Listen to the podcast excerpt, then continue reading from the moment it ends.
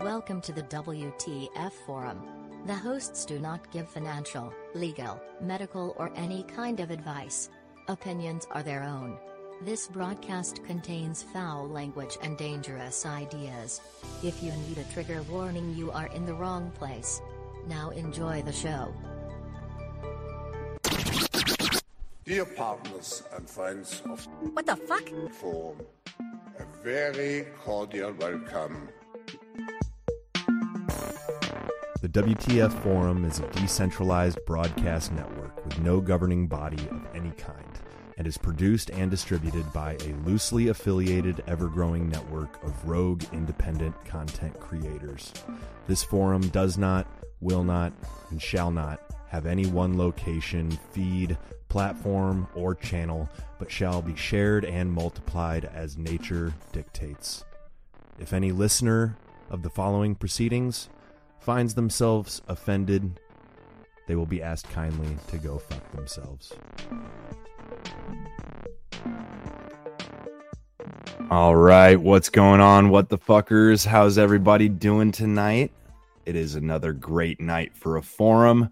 Uh, I will be honest though, I am a little tuckered out. I camped the last three nights, drank some beer, but mostly worked my ass off in between, like 15, 16 hour days. Uh, I was a carny this past week, everybody. I I worked at a festival and it was a trip. Uh, and I think that may come up in different ways, shapes, and forms. But uh, let's just say I saw a lot of weird motherfuckers this past few days. Anywho, I am Mike the Polymath coming at you from the Easy Peasy shop. Uh, this is the WTF forum, and I will pass it over to Ashley. Hey, everybody. I'm happy to be here. Thank you for allowing me once again to be on the WTF forum. Um, so I'm Ashley at the Union Unknowns. You can get in touch with me at Union Unknowns on Twitter. And I also just wanted to shout out my buddy Ando, who I had a chance to meet IRL last Monday. And um, he hung out with me and my husband, and he got to meet all of the critters. And it was really, really lovely. So I just wanted to say that. Shout out and take it away, Ando.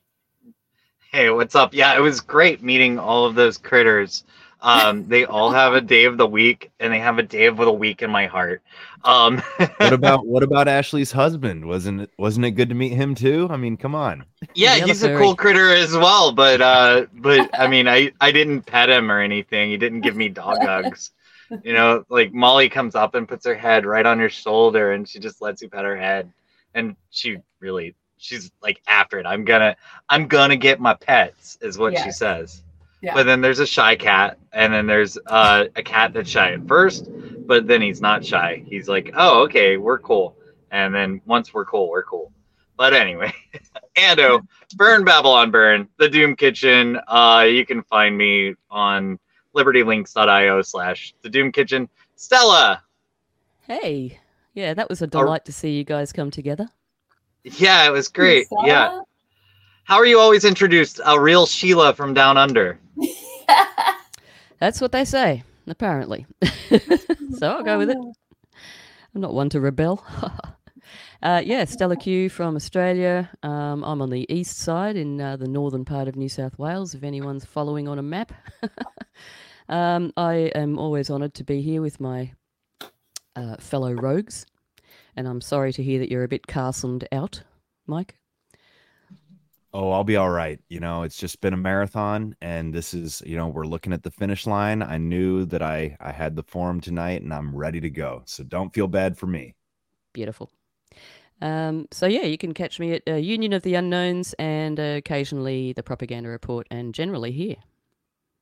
Over to OG Dad Bod.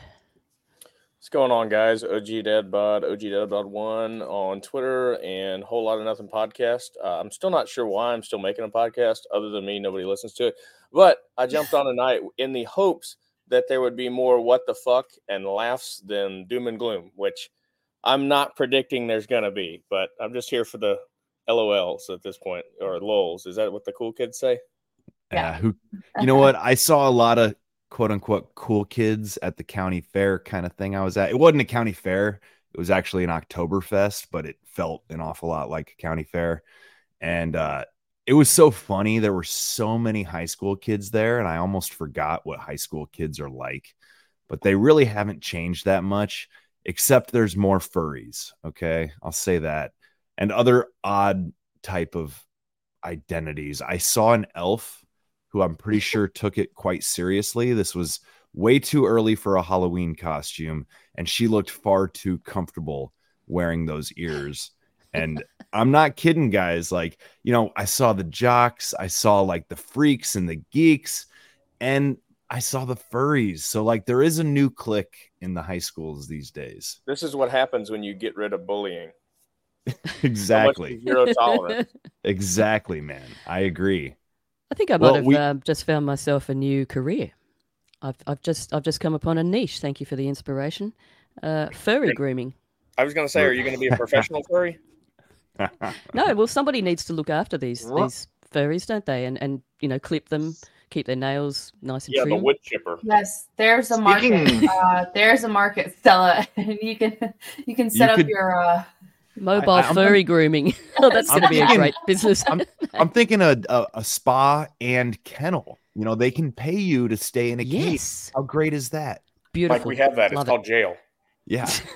So, speaking of uh, furry grooming, uh, back whenever I, I lived in Denver, we, there was this uh, neighbor kid. He was probably about 13 or 14, and he always would uh, talk to us while we're out smoking and drinking on the porch. We're, you know, we're we're pretty roguish. Um, anyway, he he was talking about going to meet up with the furries and that the furries are his friends and one of my friends was like I, I didn't really know what they were at the time, but he was uh my friend was like, stay away from those guys. Those guys are gonna mess you up. So maybe that's what's happening here. Are they do you think that furries are grooming younger and younger and going after teenagers like that? Because I mean he was a weird he was an autistic kid for sure. Um and you know, I I didn't think too much of it at the time. This was like 2014. you know, I think you might have a point. Like they might be grooming these kids into furries at a younger and younger age. It's almost like I see sort of like anime culture as being a part of this. You know, I I'm almost exaggerating when I say furries because I didn't see any full blown furries, but I saw I don't know, dozens if not like well, yeah. you We'll know? stick with dozens of kids wearing these like fuzzy hats with the tails that come down. It's like a hat scarf thing, but it's got like ears and like some of them were Pikachu and some of them were like little bunny rabbits or whatever. And I even saw one where she was tugging on like little wires in the little hanging down scarf bits and it was making the ears flip up and down. And it was kind of just bizarre. And like it was bizarre how many of these I saw. So I'm I was sitting there thinking, I'm like, well, maybe somebody here at the fair is selling these weird furry hats. And uh, I didn't ever go investigate. We were pretty busy. I was I was helping a friend and his uncles sell uh, wood fire pizzas, and we sold like 1,200 pizzas in three days. We were slinging dough and bringing in the dough. You know, pardon the the pizza pun, but it was a good opportunity to kind of see a cross section of of people uh, in a fairly typical town in Indiana. You know, it's kind of a rural town, but like not a not a super small town. Anyways, it was um like I said, kind of a freak show. Great people watching. You know, we had people of all shapes and sizes walking through, and I'm glad to say that my friend and his uncles are like super based, so they were a lot of fun to hang around. And like when we weren't serving pizzas, we were talking about like how fat people were and how weird people were and how stupid they looked if they had a mask on and this that and the other. And that was that was kind of nice you know?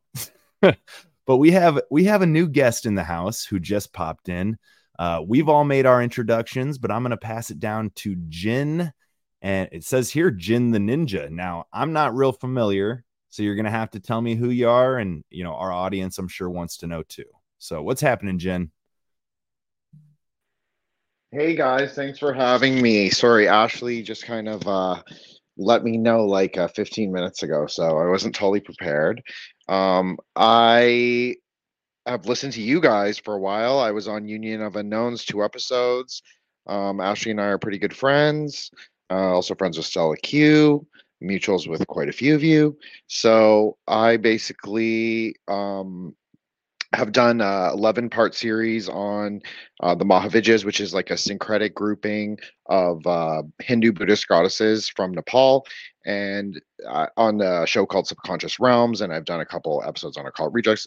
Anyways, it, it doesn't matter, but all that I've done a, some occult series, we'll say.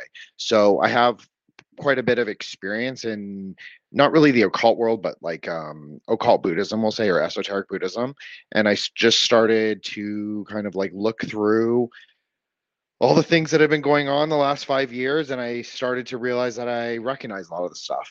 And then I started to realize that a lot of the things that we are seeing actually like I could understand in a specific way. And then looking at Kabbalah and some of the other things that other people have talked about, I just I start applying myself more instead of just being like in my own bubble.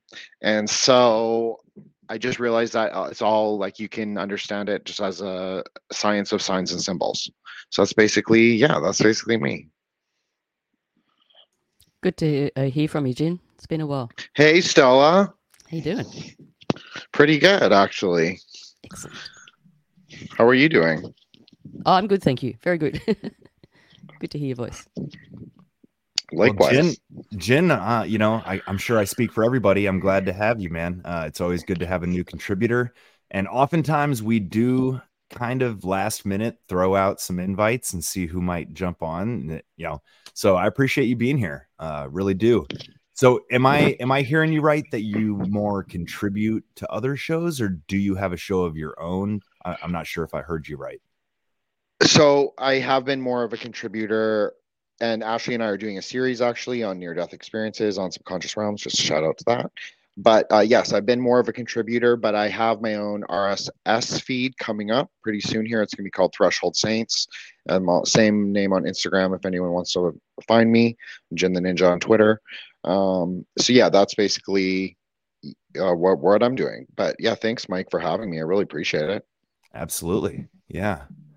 Um, yeah, I'm you know, looking I, forward to uh, tuning into Jin's podcast once it rolls out as well. Sorry, Mike, didn't mean to interrupt. Well, I was just going to kind of maybe lay out sort of what we're thinking for tonight. It's going to be maybe a little different. Um, you know, it's kind of like this this craziness of the last few days with uh with Israel and Gaza and I think some shit's popping off in Syria too and you know, I actually since I was doing stuff all weekend and I was camping, I wasn't looking at my phone. In fact, I kept my phone on do not disturb basically for 3 days straight and it was so nice.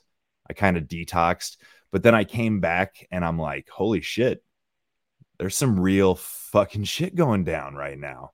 And uh I you know, I kind of tried to catch up on it, but it's so much that you know, I appreciate that I know some folks who I'm sure know a thing or two more than me about what's going on. Um to me it you know, I mentioned in our chat that like I think all of this is like a story as old as as humans have existed. It's just the revelation of the method kind of thing where I don't know, people have been warring and brutalizing and stealing each other's land and resources for a really long time. So to me, like getting mixed up in the minutia of our current situation is almost a fool's errand to an extent. I want to understand what's happening, but at the same time, I feel like um, it's not like this shit hasn't happened before. So I'm all about the context. Well, and it sounds thing well, that- yeah. the thing that hasn't happened before is is the hundreds of rabbis busting into the Al Aqsa Mosque and and trying to take it over. That that really was the thing that that was kind of like, okay, now it's on. It's it's on, and so things are on and popping, going off in the uh the place we all expect it to. Um, and you know, almost all the end time prophecy is is set at this location. So uh big surprise you know uh that it's happening in our lifetime i mean Yeah, sounds Yeah. like it's right on cue. Exactly. And I just wanted to chime in. So, obviously, I, I think it would be good for us to lay out a, a partial history, at least, or like a very high level history of the situation of Gaza. And then I would uh, like to maybe, because I've seen a lot of people say, look, the Palestinians are not that great, too, whatever. So, well, why then? Okay. Because from my perspective, it seems like they live there and then people started moving in and it's the what we would call military occupation and they were removed from their homes and their their space that they're allowed to occupy becomes smaller and smaller so why don't you tell me how that's a, a good a good thing um you know and then Right. the other uh, one The original, thing, uh, Dana Okay. Because uh, the other thing is like in today's modern day uh, time whenever you mm. hear people like hillary clinton nancy pelosi joe biden there eh, the message is exactly the same for everybody i think that means you need to start asking some questions if nothing else even if emotionally you're responding to the stimuli that's being put out to cause an emotional response then you still need to ask some questions. Okay sorry ando the original Sykes-Picot was uh, um, was a lot smaller than what it is now, and uh, that was uh, that was land um, that the Rothschilds gave to them, and it is expanded over over decades, and it wasn't even properly ratified. If you listen to a couple of uh, Grand Theft World episodes ago, uh, two weeks ago, um, he has a really great interview in there. I can I can look up who he was talking to, but he uh, they have a huge discussion on that. That's a show you should listen to tonight after you're done listening here. By the way, Grand Theft World's every Sunday, very late. Yes, I will be listening to that. Could you pop a um, link in the show notes, perhaps, Ando, please? I mean, the chat and eventually the show notes. Thank you. And then if I could just um I don't want to hog the the time here, but I want to introduce kind of what we're going to be talking with Jin about. So then um I didn't know if Ando and Jin wanted to discuss that or whenever Mike's ready to roll it out, but basically Jin, I just wanted to give you a heads up whenever you're ready for me to pull up the the first image, you just let me know and I'm going to be doing that like a in a, a shadow um you know. Government. yes, a dark Yeah. shadow Our own shadow government. Yes. No problem. Like Ashley, whenever you're ready, you just do whatever. I'll just go with the flow. It's your show. Perfect. You guys show. So I think I'll we should. A good I think we should. I think we should hop right into it. Really, um, you know, I know OG's just here for the laughs, but it's kind of like we got to rip this band-aid off. Sort of. This is brutal stuff that we're about to talk about. So, like, I suppose trigger warning. You know, even though in our intro it says if you need a trigger warning, like you're in the wrong place. Fuck off. Um, but this is in a way like no laughing matter. At the same time, you know, we're the WTF forum, so anything goes. If we have have happen to have a laugh here and there, don't judge us. But um, yeah, we're gonna talk about this this particular story that's been making headlines about this girl, this Israeli girl who supposedly, if I'm not mistaken, unless I ha- I'm thinking of the wrong person, um, was kidnapped from like a festival, music festival, and was raped and killed and mutilated um, by these invaders. Right. So is that is that the headline that I'm? Am I right? Is that the story here? Yeah, um, Ashley should take credit for it, really, because Ashley was the one who tagged me, found the thing, and then we both kind of like were just looking at the images, and I was like, "Holy shit!" Like, I'm sorry if I can't swear, but I'm gonna say. Oh, we swear all uh, the time. Swearing is. is I've totally heard you swear, Mike. Okay, yeah, okay. yeah, yeah, yeah. So uh, just want to make sure. Um, so yeah, I was just like, holy shit, this is like so occulted. I just couldn't believe it. And I'm not saying it's not real. I'm not saying that uh, really bad stuff didn't happen. None, none of that. It's just it's just looking at for this exactly what I said, the signs and symbols that were hidden in things, and it's just.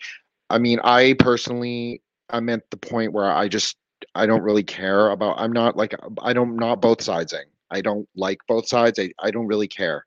I just I care Yeah. about people who live here. I care about like us, and I care about like my own thing. I don't- I just I just don't have like weaponized like I'd hate that idea of weaponized empathy. It feels very false, like a false virtue. And so I just that that's, that's not my you know my perspective is just like I'm isolationist basically um at the moment but you know I, yeah so we there's um some images um posted by a very interesting influencer from the UK who used to be trans then was transracial then now has become like a based right-wing influencer I guess kind of thing like kind of like Ian Miles Cheong and uh, so immediately I noticed, and obviously Ashley tagged me, so that's how I noticed, was he, he was saying she had 7,000 likes. And shout out to Drizzle too, because he also like said, like when Ashley showed him that it was like he said, it's like dark mother energy. And seven is the number of like, it's the feminine consort number if you're looking at it from like a more kabbalistic or tantric perspective. So I just thought that's really interesting. Like right up face value, 7,000 likes. Like that's a very specific number too. And then, sorry, Ashley, go ahead. Oh, that was my lips. Um, sorry. Oh, sorry, yes. Stella, go ahead. That's all right. Um, the sevens, yes, I've just wanted to comment. The sevens are really rampant and thick at the moment. I don't know if anyone's noticing, but oh boy, man, it's just like everywhere. Seven, 77, 777, everything's seven, seven, sevens. So just keep a lookout for that because it's Yeah. like um, it's like seven is the new 33 almost. So the the uh, there was a guy on the news and he was yeah some general or something and he was talking about the population of Israel being 7 million which is a million more than the 6 million that they say died in that that incident that happened you know about a 100 years ago now Well, um that's interesting uh, because I saw yeah. that there was six million in Israel just yesterday. So you Oh. you're seeing 7 Mhm. Okay. but Hmm. he was waiting he was saying that that so uh i forgot exactly how many people died but he he said that that was about equivalent to 9-11 because of the ratio to the population which was just insane. But uh at the same time the the 7 million throwing out that that out there as well. Let me just throw this out there is that I think you both can be right from an occult perspective, like because seven plus six is 13, then you don't reduce 13 in numerology, you just keep it as like it's the anti god number. So I just think that's also very interesting is that they would put out both of those numbers and then if you kind of like do the numerology of them it becomes like the cabal number the coven number i just think that's interesting why is 13 so I, why is 13 an anti-god number because you've got the 12 apostles plus jesus makes 13 that should be that should be a good number So, uh, like, I'm not a I'm not a, a ritual or ceremonial magician. I've never been like uh, practiced like Thelema or OTO or Golden Dawn. Like, I was never into that. But from what I understand, is that it was like because Crowley was a Calvinist, so he it's like um what did they what is the saying?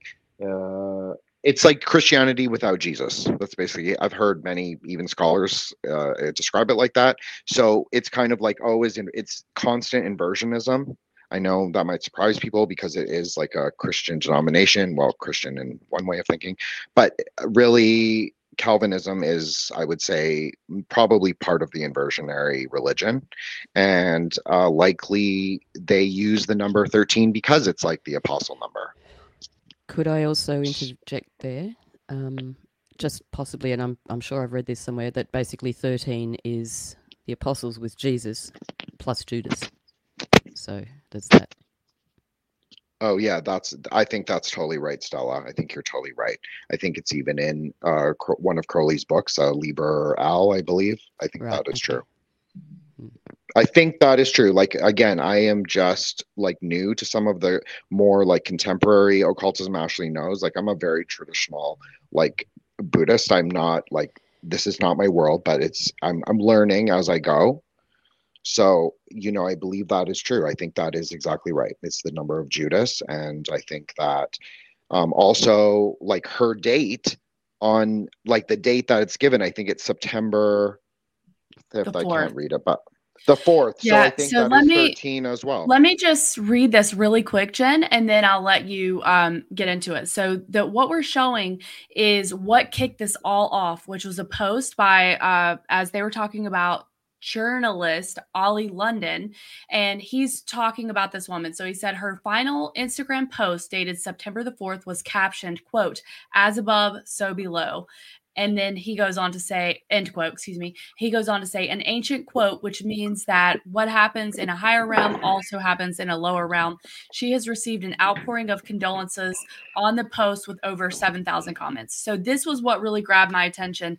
First of all, because it struck me as the a replication of the sympathy and emotional propaganda for today's day and time, which would be a stunningly hot influencer versus an incubator baby. So this was the original uh, post that sort of got me thinking, and then I tagged Jin. Jin, if you want to take this away, and then uh, also just let me know when you want me to pull up the other uh, posts that you had shared. Sure. Thank you, Ashley. And of course, anyone jump in at any time and whatever you like want to talk or ask, whatever. If We'll, I- we'll, we'll have a discussion. Sorry. if I may, yeah, um, I'm I'm just putting myself in the perspective of a listener who knows nothing about this right now. So I think we need to be somewhat um, conscientious of that. Like, who first and foremost, who? I mean, yeah, this girl was an Israeli influencer, right? I mean, what do we know about this girl other than the stories that are German. being shown shown to us? She's German. She was German dual citizen. okay. I, Can I yeah, please if you, ask? Can I uh, please ask? Has anyone yeah. seen much video of this girl? I haven't. Moving pictures. Oh, Looks we like- lost Jin. looks Okay. like Jin is come having technical issues. Um, I don't know anything about her, so I just want to I mean- suggest that that looks very AI to me. You're not totally wrong. Yeah, and we have a couple of other images of her, and they do look kind of like that. And it wouldn't surprise me if this person didn't exist or if this person was a crisis actor for sure. Created, yeah, a created character. Yes. Um, we have been shown a number of influences of late that are AI, and they look very freaking real.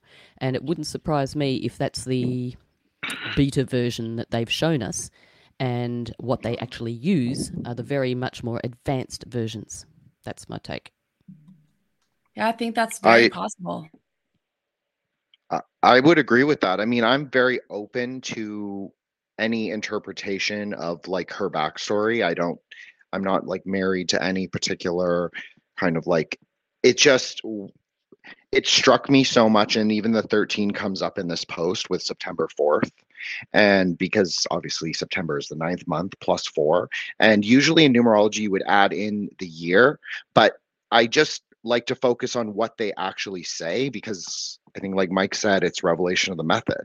That so you have to look at exactly what they are saying to you to understand. You cannot just add in correspondences as needed. You have to really look at what they're saying, and that's what's important. And I noticed, and the as above, so below. Like to me, that's so interesting because there's a great. So if people want to go back, and it's not to shout out another show, but um, Robbie Marks has a show called Meta Mindcast. He did a uh, three part episode on the Emerald tablets. So if people are interested in like that kind of like hermetic axiom, like where it came from in the ninth and 10th century, that's where.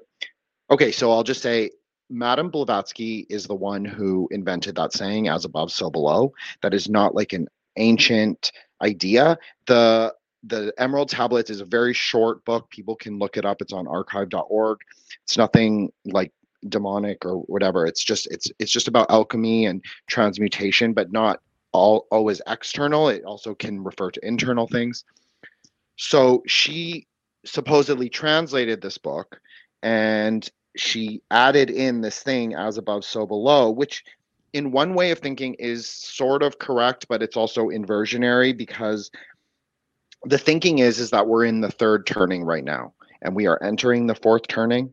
So when you're saying as above so below if you believe that it's already been inverted what are you really saying? So i'll just I, I mean i'm not totally i don't have a totally clear cosmogonic map of theosophy or any of that but that's just kind of my thinking on it Jim? ashley does that make sense sorry go ahead Stella.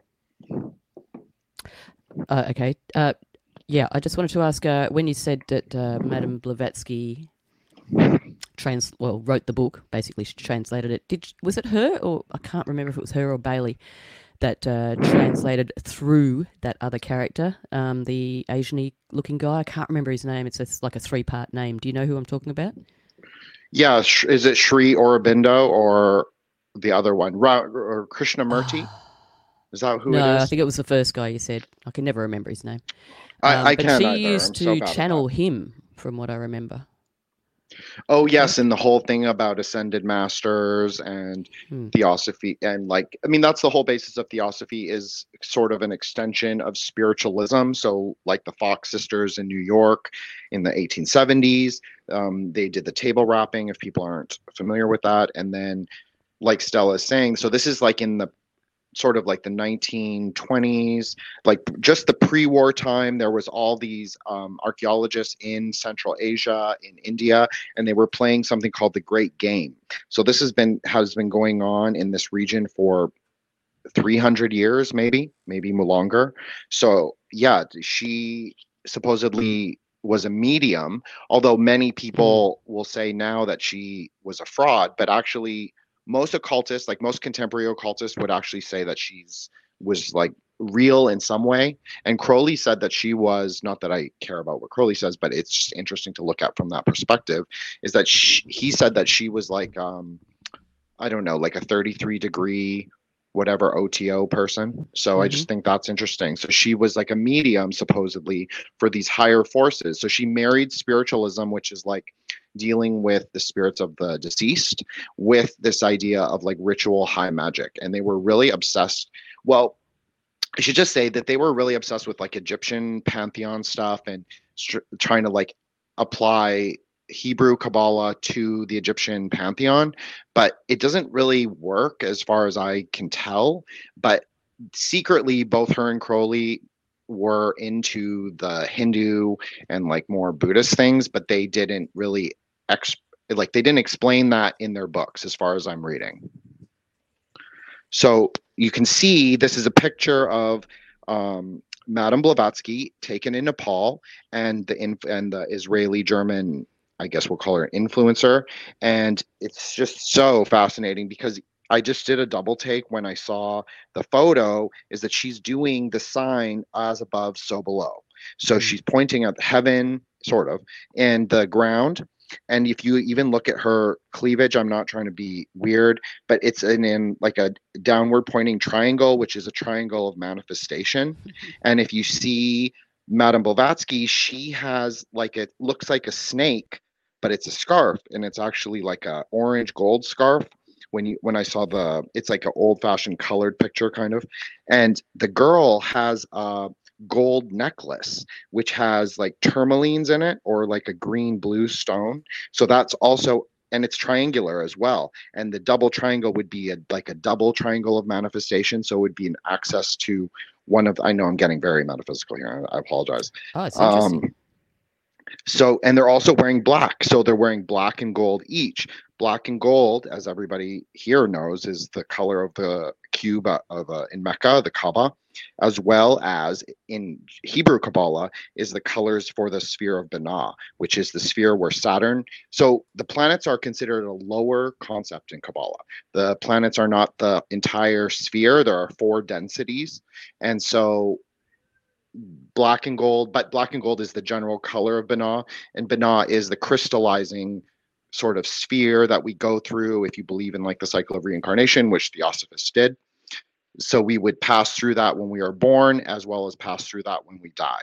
So the entry into formlessness and form as well.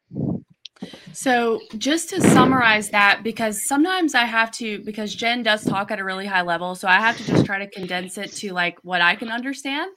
So, what I would say here is that we have a woman who was a known occultist who was involved in all of this, the, the magic stuff that we often talk about here. And we're seeing a lot of that exact same symbology played out in one of these alleged victims of Hamas, including down to numbers, like we said, the 7,000, and then her quote, as above, so below. That's that's associated very much with the occultist in today's day and time. So I want to just be clear in this particular Instagram post, did she caption it as above, so below? Like, was that made Yes. clear? That was Yes, made clear. in- That's no so assumption. Okay. That is not an assumption. According to Ollie London, who is the reporter that's reporting on this, he said her final Instagram post was the one that had this image or um, a similar image where she said her final quote was as above, so below, and it had 7,000 comments on it. So let me let me just say real quick. Um, I don't know of many Instagram influencers that go an entire month without posting. Today is October eighth. Um, so was it exactly one month then, more or less, like before she Pretty was much. supposedly yeah. It was killed? September the 4th was Yeah. her last. Um, Now, if I if I can, real one. quick, because I do want to, I do want to just be almost a devil's advocate here and say that human beings like us are very good at recognizing patterns, where they exist and where they don't exist. So I, you know, I might, I might try to um, bring a different perspective than necessarily like this is all, you know, but I'm open to being influenced. Like I said in the chat, I think this is all human ecology. Like I'm not saying this girl wasn't just some girl who said some shit on Instagram or whatever and was, you know, brutally killed. You know, maybe maybe there's more to it than that, but like people have been killing each other for a very long time.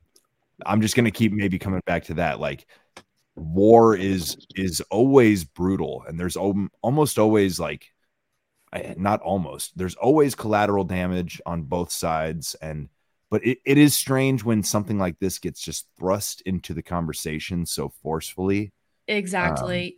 Um, so And it is worth looking at yeah That's what I was going to say is that I if if someone doesn't believe this, that's fine. What I just want to convey throughout this whole thing is that there is some seriously weird symbolism happening and it is being tied in with a a very familiar propagandist feel that we've seen before. So we talked about this a little bit before the show, but to get the heartstrings of the American people pulled and to get them to support war, there was uh, the daughter of um, a diplomat to Kuwait, and she testified in a televised court hearing that Iraqi soldiers were removing babies from Kuwait from incubators and throwing them on the ground.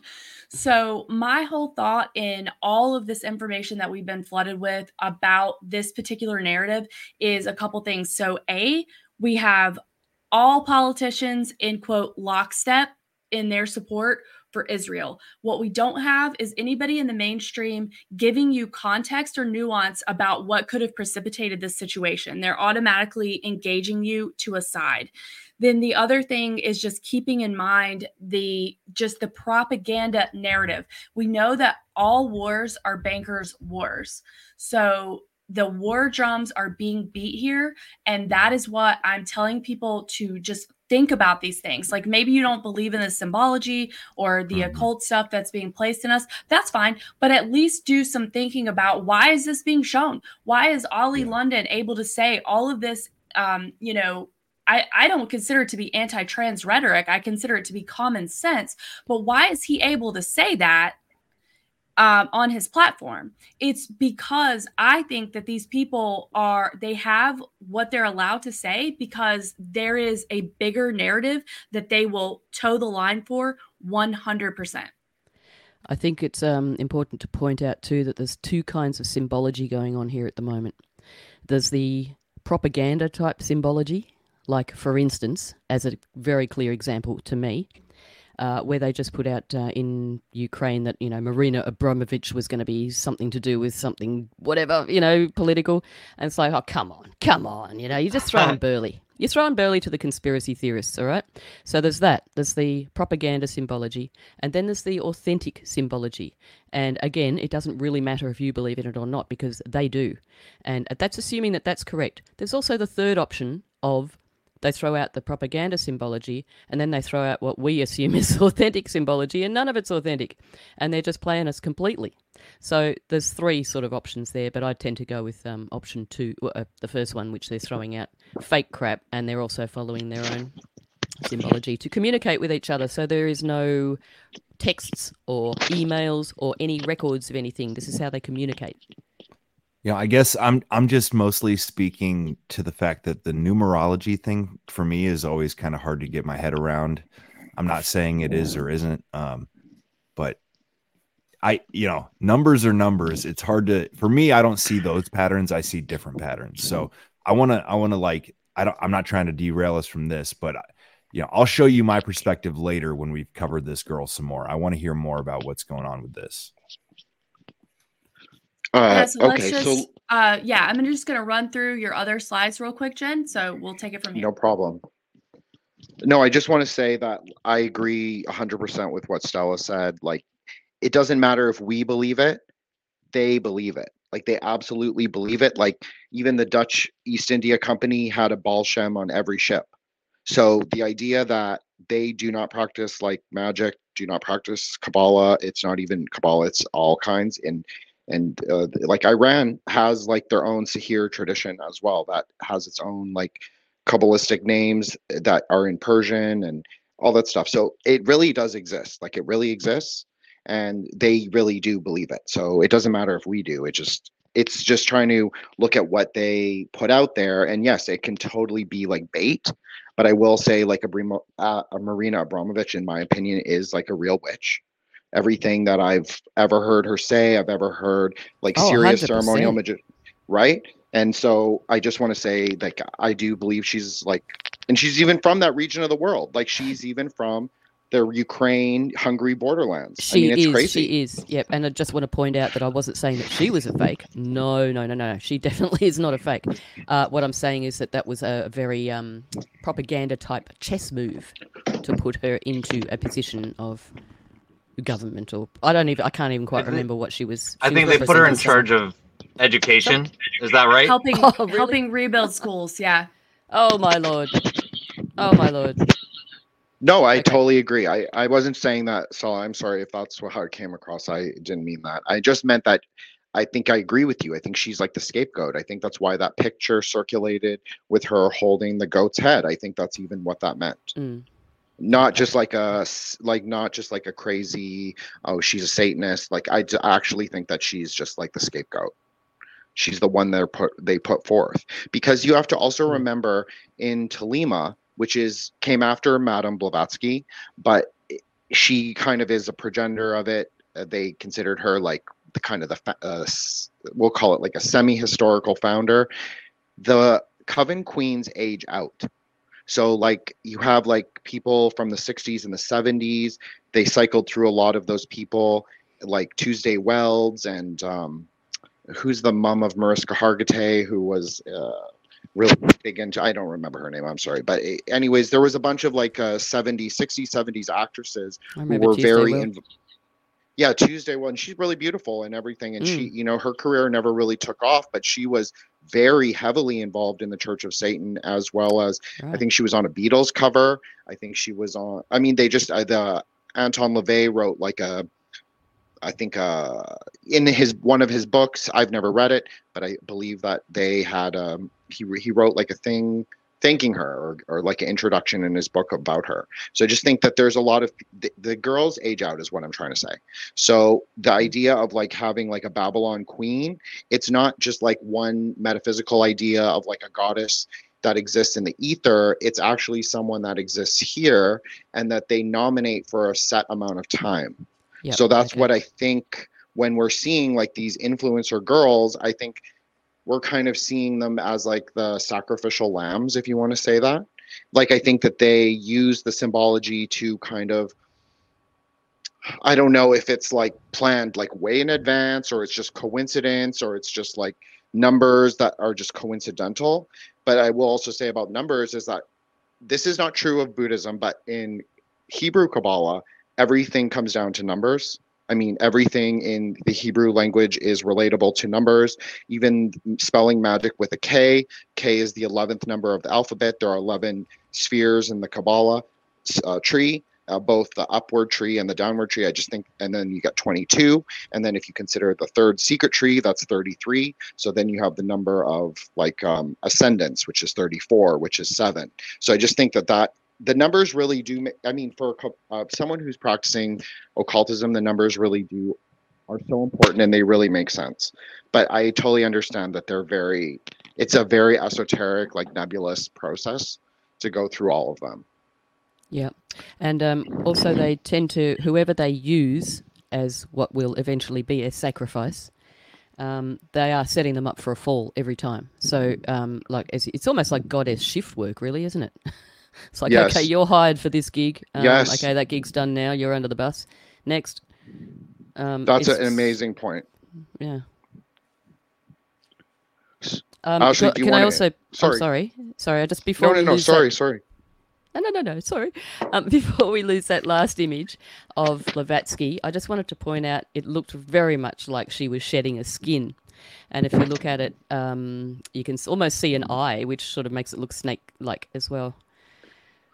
Was that something that you thought of, Jin? Was that I didn't. So no, no, that's a great point. So if you scroll down a little bit, you'll see the girl wearing an identical shawl with mm-hmm. it's black so people who are just listening it's it's like a black shawl with a gold border and then there's a moon and a sun. You can't really tell from that picture that there's a moon and the sun. One is on the right side and one is on the left side.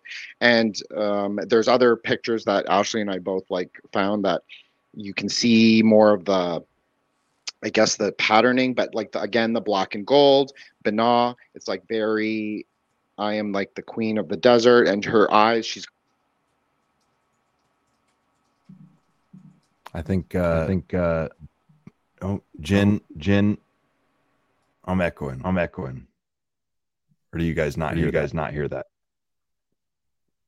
Yeah, you're echoing. Yeah, you're echoing. Everything is echoing Everything now. is echoing now. Jin is uh, he was speaking. I could see his um, audible visual thing. So, sorry about that. I there apologize. My mic.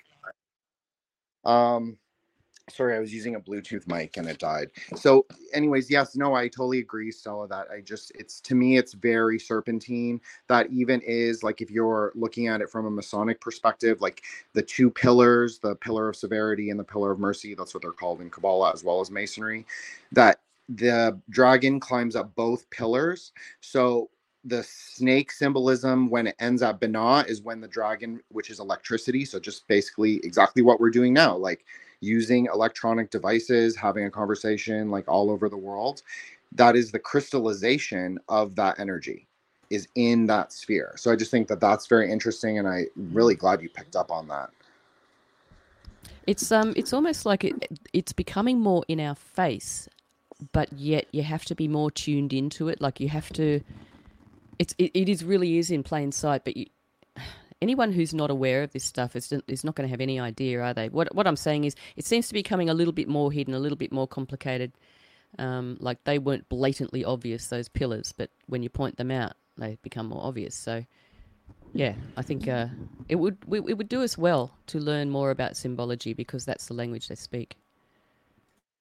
Yeah, and you know, Ashley and I had a great conversation about like how the pillars. If you okay, so just take away all the esoterica, just take away all of that. Just say what they are. There, it's the right, it's the right hand of politics and the left hand of politics. It's the Hegelian dialectic, and it's the mm. merging in the middle, in the center pillar. That's that's all it is. It's the antithesis, antithesis, synthesis, and mm. the other thing which I can't obviously I can't articulate. but anyways, yes. No, it's that's what it is. I mean, Hegel is an alchemist. Hegel was like a deep occultist, like very occult. And so everything that we understand for pol- from politics now that's practiced, and I know we're all more liberty minded. So we're we try and you know aim more for the middle pillar or like a more moderated, not moderate, but just a moderated response, like an anti-war response. That's a very l- middle pillar thing but they don't want that neither the left and the right because i have seen the most bloodthirsty posts from both the left and the right. Like I'm talking about the far left. I'm not talking necessarily like center left, like Democrats who seem to be going more for the Zionist narrative. And then you have like the right wing who's like kind of some people are really bloodthirsty and some people are kind of like mm, they don't like Israel, so they're more anti. But I think that like taking sides is wrong. I just not wrong. I'm not putting a moral value on it. I'm just saying that it's really we we cannot interfere. I think a really anti-war position is just like total anti-intervention. That's just my opinion. This is my opinion. Yeah. And I do, I have seen kind of the meme out there. They're like, oh, well, it was nice having you anti war, right? For just, you know, a year or so because they're back and they're calling for Gaza and the Palestinian people to be turned into glass. They're literally saying that. Well, I just I, think I that- have sorry. I have a problem with with calling those people right because they're they're just the right spectrum of of just more liberals. They're not really right Right. wing. You're right. So yes. they're they're what we call conservatives, and they will do any damn thing they can possibly do to bend over and lick the butt of Israel, and Sure. that's just how they are. Yes. So No, a hundred percent. Great point. But I, I personally am thinking that this might be a maneuver to get us into, like, so it's basically like they. So say this was an op, just a hype, total hypothetical, just like they allowed it in. They allowed like the that border to be crossed. Okay, just just hypothetically, just in a thought experiment, and then they showed the things on social media that they showed which seem very, we'll say, Instagram worthy in the sense that a lot of the videos were very well done. And um, so then they divide us. They, you know, and we are all liberals in some way of thinking because we all live in a liberal kind of or post liberal world, at least. So everyone will have some liberal opinions, you know, wherever we fall, just because that's what everything around us is. So I just think, you know, they're trying to like make it so we have to take sides, and that's why I'm like very against taking sides. It's not that I don't think that one side is definitely obviously the history of Israel is very occult in and of itself. The Lord, the Balfour Declaration, all of that, like who was in in that, and Cecil Rhodes, as we know from Grand Theft World, and all of that. So I just, you know, I just think that they are playing the great game that they've always played. It's always been about Solomon's capstone, which is you want to talk about like occultism. That is the capstone at Al Aqsa Mosque is the capstone from the Second Temple. So I just think that's really crazy, and they're fighting over that. what's interesting too about Solomon is that that he was probably kind of you know a, one of- an early mason you know because he uh the the masons all revered uh Solomon and the king of Tyre who they they're always talking about Hiram the king of Tyre. That was that was the uh that was the guy who helped Solomon build the uh build the temple. And Solomon was doing all kinds of crazy stuff. He was summoning things and uh, he was binding demons, summoning angels, summoning jinn, just doing all kinds of stuff to build this this temple. It was, I mean, I I would think that God would think that it's that temple is an abomination based off of what Solomon did to build it. I I totally agree with you. I'm like, I mean, I'm not anti Solomon in that I think that in the history of, um, well, we'll call it Christianity, that I think he's like an interesting figure. I don't necessarily think I do think he was like a magician. I'm not saying he wasn't. I'm not doing apologia for him, but I'm just saying in the looking at it for as a tradition, you have different t- people or prophets, leaders that are flawed or not, and some are more holy than others. And you know, Solomon did preside over the Second Temple period, so the temple would not have been dedicated to one God. And someone else, one of my mutuals on Twitter, was talking about the curse of Asherah and how that is so prevalent right now, especially with the sevens, talking about 777. That is like, that is Crowley's Babylon whore number. So I just, I think that's very interesting as well, just to throw that out there. I I would agree with that um, because I think it's interesting that they're finding, and I'm not saying if these women are actually real or if they're actors or whatever. I'm not saying they are whores, but I'm saying that they do sort of fit the symbology for that role. Uh, for that position. Um, and this is the last image that I was going to bring up here uh, Jin, that you had shared. So, the girl, for people who are listening only, on the right hand side, we have another very beautiful young girl who was also allegedly taken by Hamas. This is a different person, but uh, Jin saw some symbology in that. So I just wanted to have you uh, explain this one, and then I'll be done with my uh, screen share. And I appreciate your patience, Mike, on that. No, so the on the right hand side is the Whore of Babylon. This is from a 14th century British text, and then on the right, I think right hand side. Yes, right hand side is I say left. Okay, so the left hand side is the whore. I'm sorry, I the girl is not a whore. I'm not saying that. I'm just mixed up with my sides. So the left hand side is the Whore of Babylon riding the seven headed chimera, and then you have and she's about standing on the stone. So she's standing on what is considered to be the Solomon's capstone.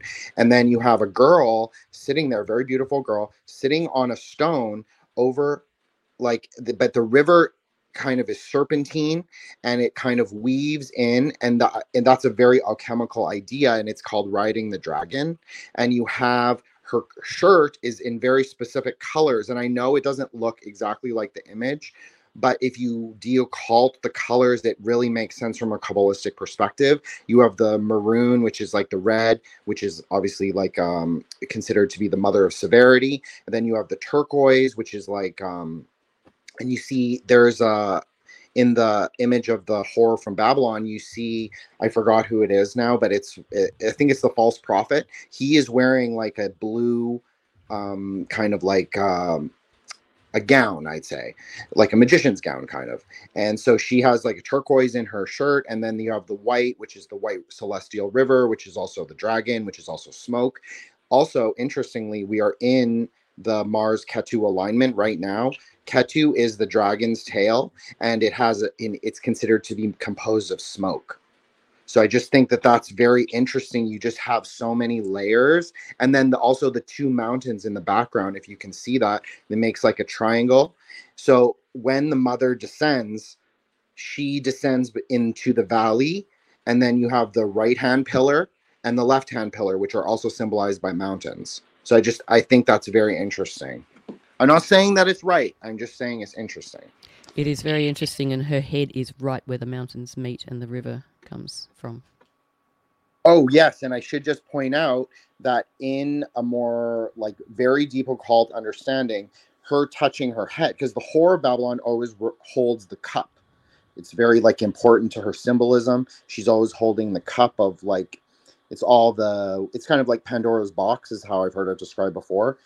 But there's another understanding when you see the girl touching her head is that it can also be considered to be a skull cup.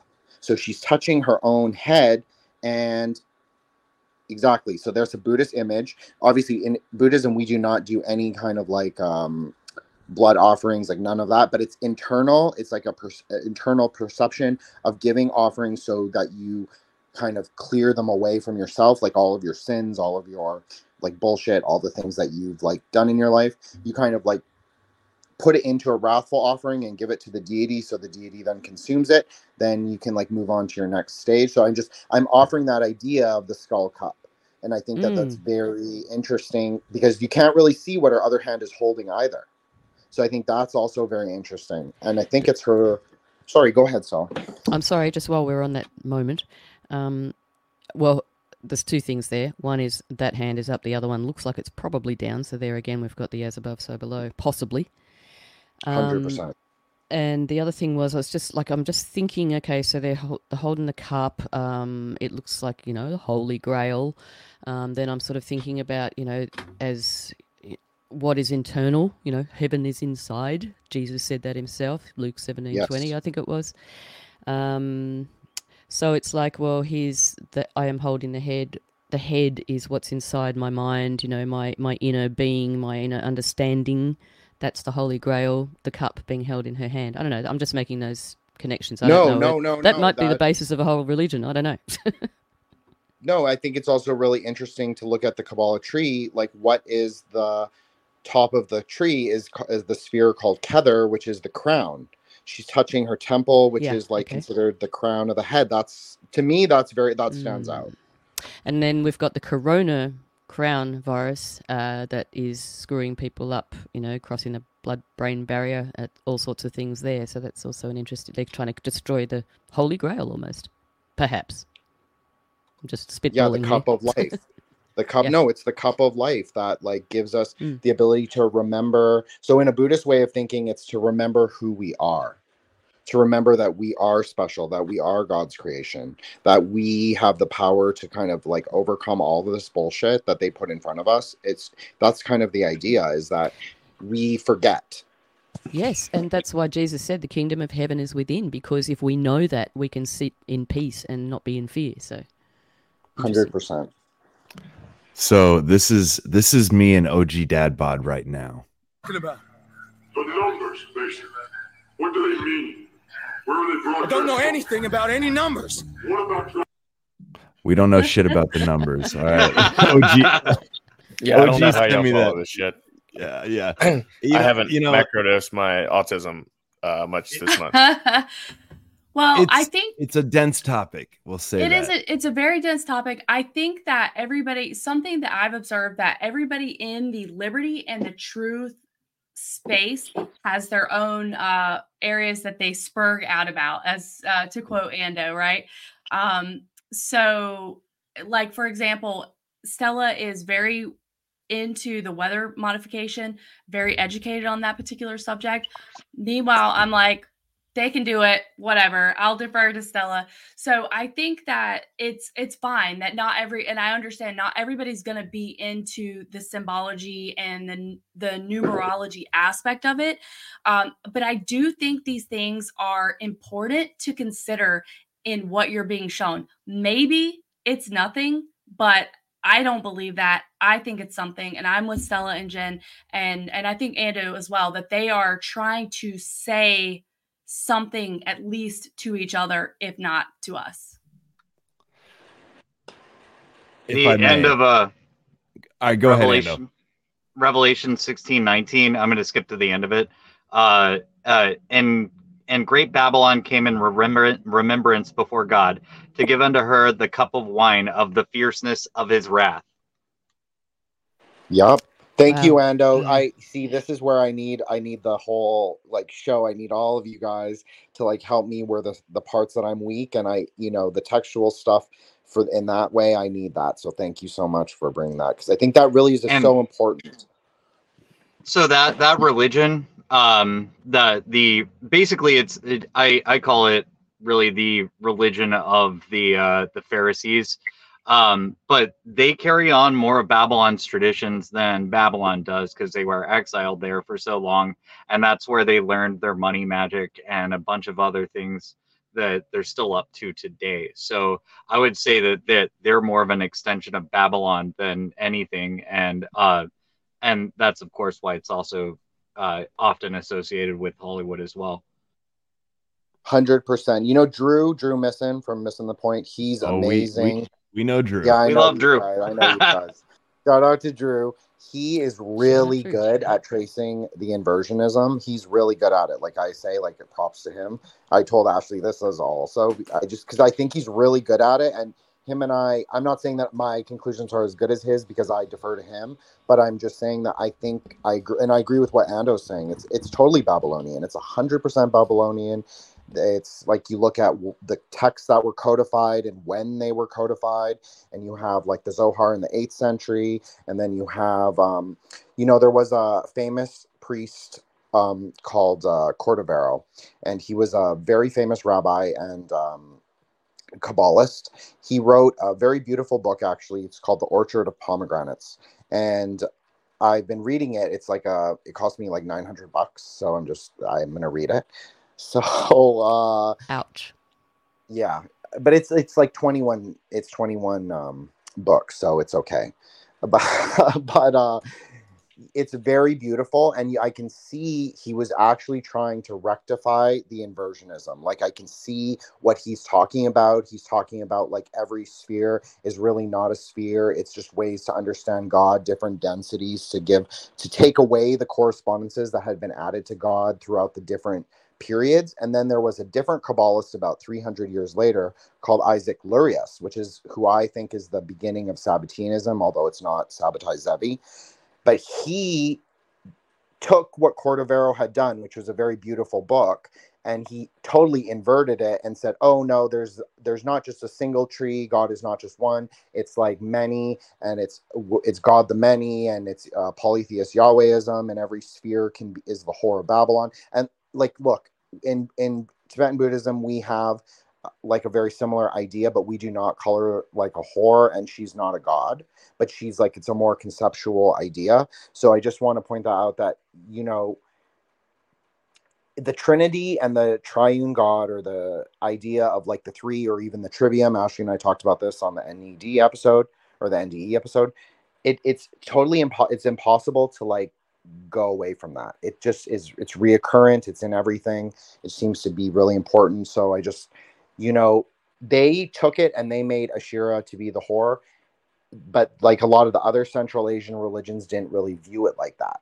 But there's also another view, which I'll just before I finish and I'll let let you guys like talk about it, is that um Asherah became the whore because they kept doing blood sacrifice and black magic so she really like the idea is is that it's just like the unification. It's just like god is one thing god is like beautiful and like above kether. So it's like it's a very lovely concept actually.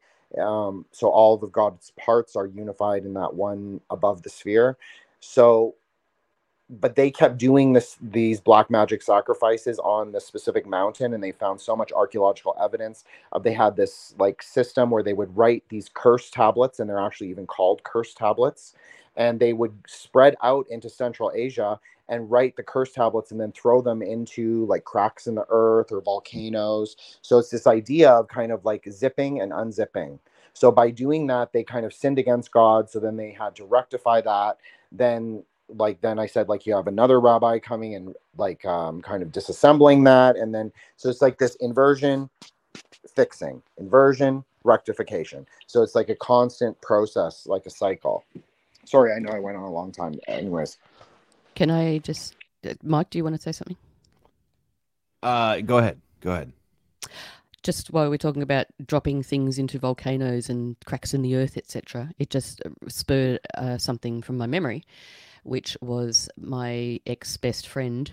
Um, she was seeing a pilot at the time, and he used to do. He was a Qantas pilot, but he also used to do private charters and things like I guess on weekends or time off or whenever. And one of the things that he was doing was um, doing small. This is down in Tasmania. One of the things that he was doing was doing small flights around the place with um, some Buddhists and dropping like little prayer things. And I don't know what exactly they were. I never got to see one. He, I don't even know if he did. But Prayer that's what- flags. Are you talking about? uh, no, more Tibet- like Tibetan messages or capsules of something. Mm, so I guess they had writings inside them, like blessings, I suppose. But you know, who knows what they were? Maybe that was the inverted story. I don't know. But he has, interestingly and unfortunately, he has since committed suicide. So Wow. Well, so we do do mountain god offering. I will just say that, but I I don't know if that's what they were doing. I mean, you know, there's the inversionism is in every religion, really. It doesn't really, you know, there's no real boundaries of where and who became like the whole idea is wolf in sheep's clothing, right? So they entered everything. It's like the entrance into all religions, all faiths, and trying to like not yes, follow what they said and trying to like do the right thing, rectify like your own life, not like uh, sin against God, not continue the transgression. So, if I may, if I may, um, I you know I'm a little overwhelmed personally with all of this. Um, Sorry, Mike. the- I didn't. I you it's know. well, no, it's it's it's it's a it's a good thing, but I'm you know I I always um I'm I'm I stay in the earth. I well you know it- I'm on the ground here. You know, I'm like, all this stuff is new to me. You know, I've been picking stuff up, right? I've been convinced for a couple years now that we are waging spiritual warfare. Um, but I, you know, I always was more interested in tangible things, right? Um, and I say this to say I have a clip that is like I'm seeing a lot of synchronous synchronicities here. I grabbed a handful of clips, but I'm probably only going to use like one or two of them. But this this history of Hawaii, um, like for the last few hundred years, um, I long story short, I was with my friend at the you know at the campsite last night. Him and I were in school together. I went into the National Park Service in Utah, talked about it on the last episode. He went into the Park Service as an intern in Hawaii. And he he's a guy with perspective. And he was talking about how just the the Hawaii as a symbol of the passage of time, right? You have these teeny tiny little crumbling islands that are the oldest, and then you've got these big islands that are relatively new in geological terms. And and there's all this history of the Polynesian people who settled there and were independent tribes and then were eventually all conquered and sort of this, you know, the thing about islands is they're, you know, they operate in a vacuum. So they're sort of a microcosm of what happens to the rest of us. And I don't know, I, I found this to be interesting, but it, it connects a lot with what you guys are talking about as far as like blood sacrifice and sort of the hijacking of empathy for war i i think the the use of this you know the the sacrificial whore you know it almost makes me think of like helen of troy at the same time and like the fact that they could convince a nation to go to war over a woman um or women or women and children. I mean these are tactics that are old as time. So i you know i'm not by any means when i say i'm bringing a different perspective here i don't want it to seem as if um, i'm disagreeing with anything. I'm just this this to me was worth playing at this point. So let's watch you know not all of it but you'll get the idea. Um, i'm just going to let it roll here for a minute.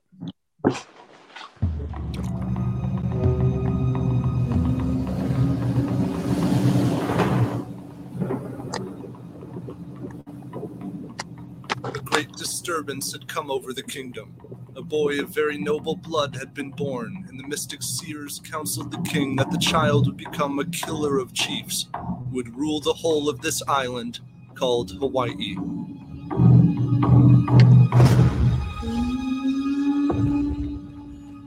So King Alapa'i sent out assassins to kill the child. But the boy's mother was a cunning chiefess, and she had arranged for him to be raised by another family in hiding. For five years, the boy eluded this death sentence until the king welcomed him back to court. He grew tall and powerful and brooding. He bore the godly mark of prophecy, and he was called Kamehameha, which meant the lonely one.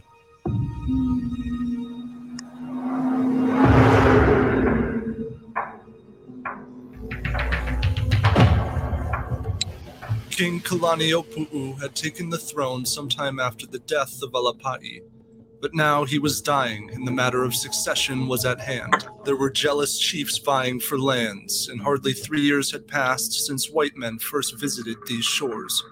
The finest leader to succeed him was his strong nephew, Kamehameha, but the king intended to leave the throne to his eldest son, Kiwala'o, and merely granted some land to Kamehameha and designated him keeper of Ku, the war god.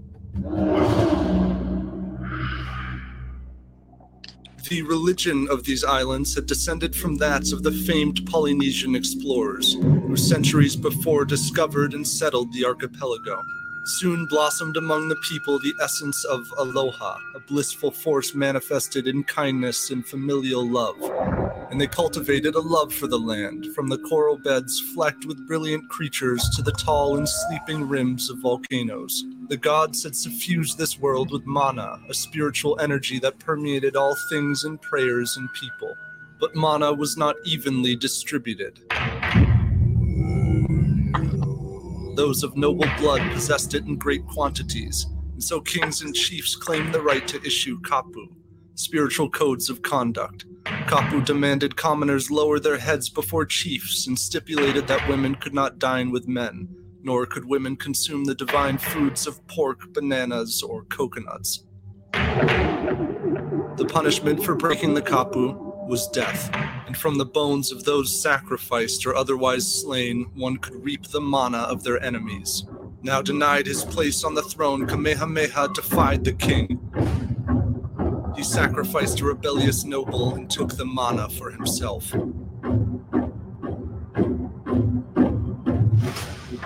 Kalaniopuu was dead, and his furious, disinherited son Keoua attacked Kamehameha's lands, killed some of his people, and offered their bodies in sacrifice to his half brother, the new king, Kiwalao. Kamehameha rallied his chiefs for war. Warriors clashed with jagged clubs and barbed spears, and on the battlefield, King Kiwalao was struck down by a stone. One of Kamehameha's warriors fell on him with a sharp toothed dagger and slashed his throat. Kamehameha now reigned over half of the island. Keoua fled south, swearing vengeance, and for years he and the other chiefs would bitterly contain Kamehameha's attempts at further expansion. The battle lines held firm. Something was needed to break them.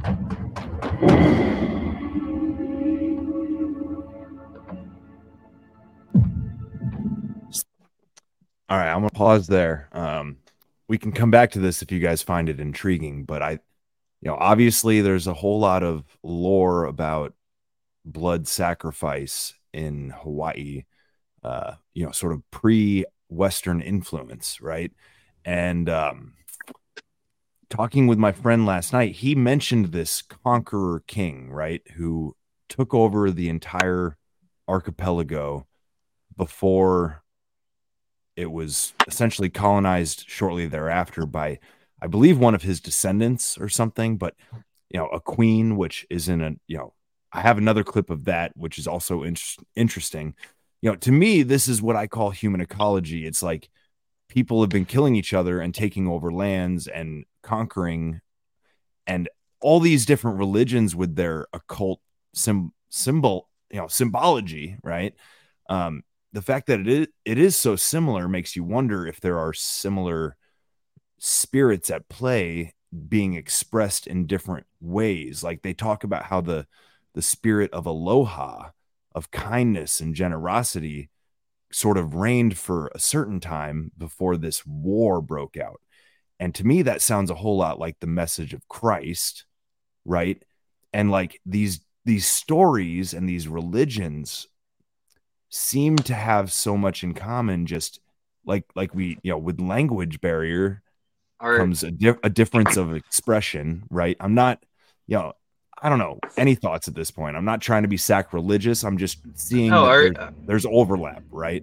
Are you familiar with Joseph Campbell? so i i is this somebody associated with the story of hawaii or no No, no he okay no he's he studied a, a bunch of mythology, a bunch of religions, and everything, and kind kind of found the uh, the common bond that unites them. There's like there's things like the hero's journey, etc.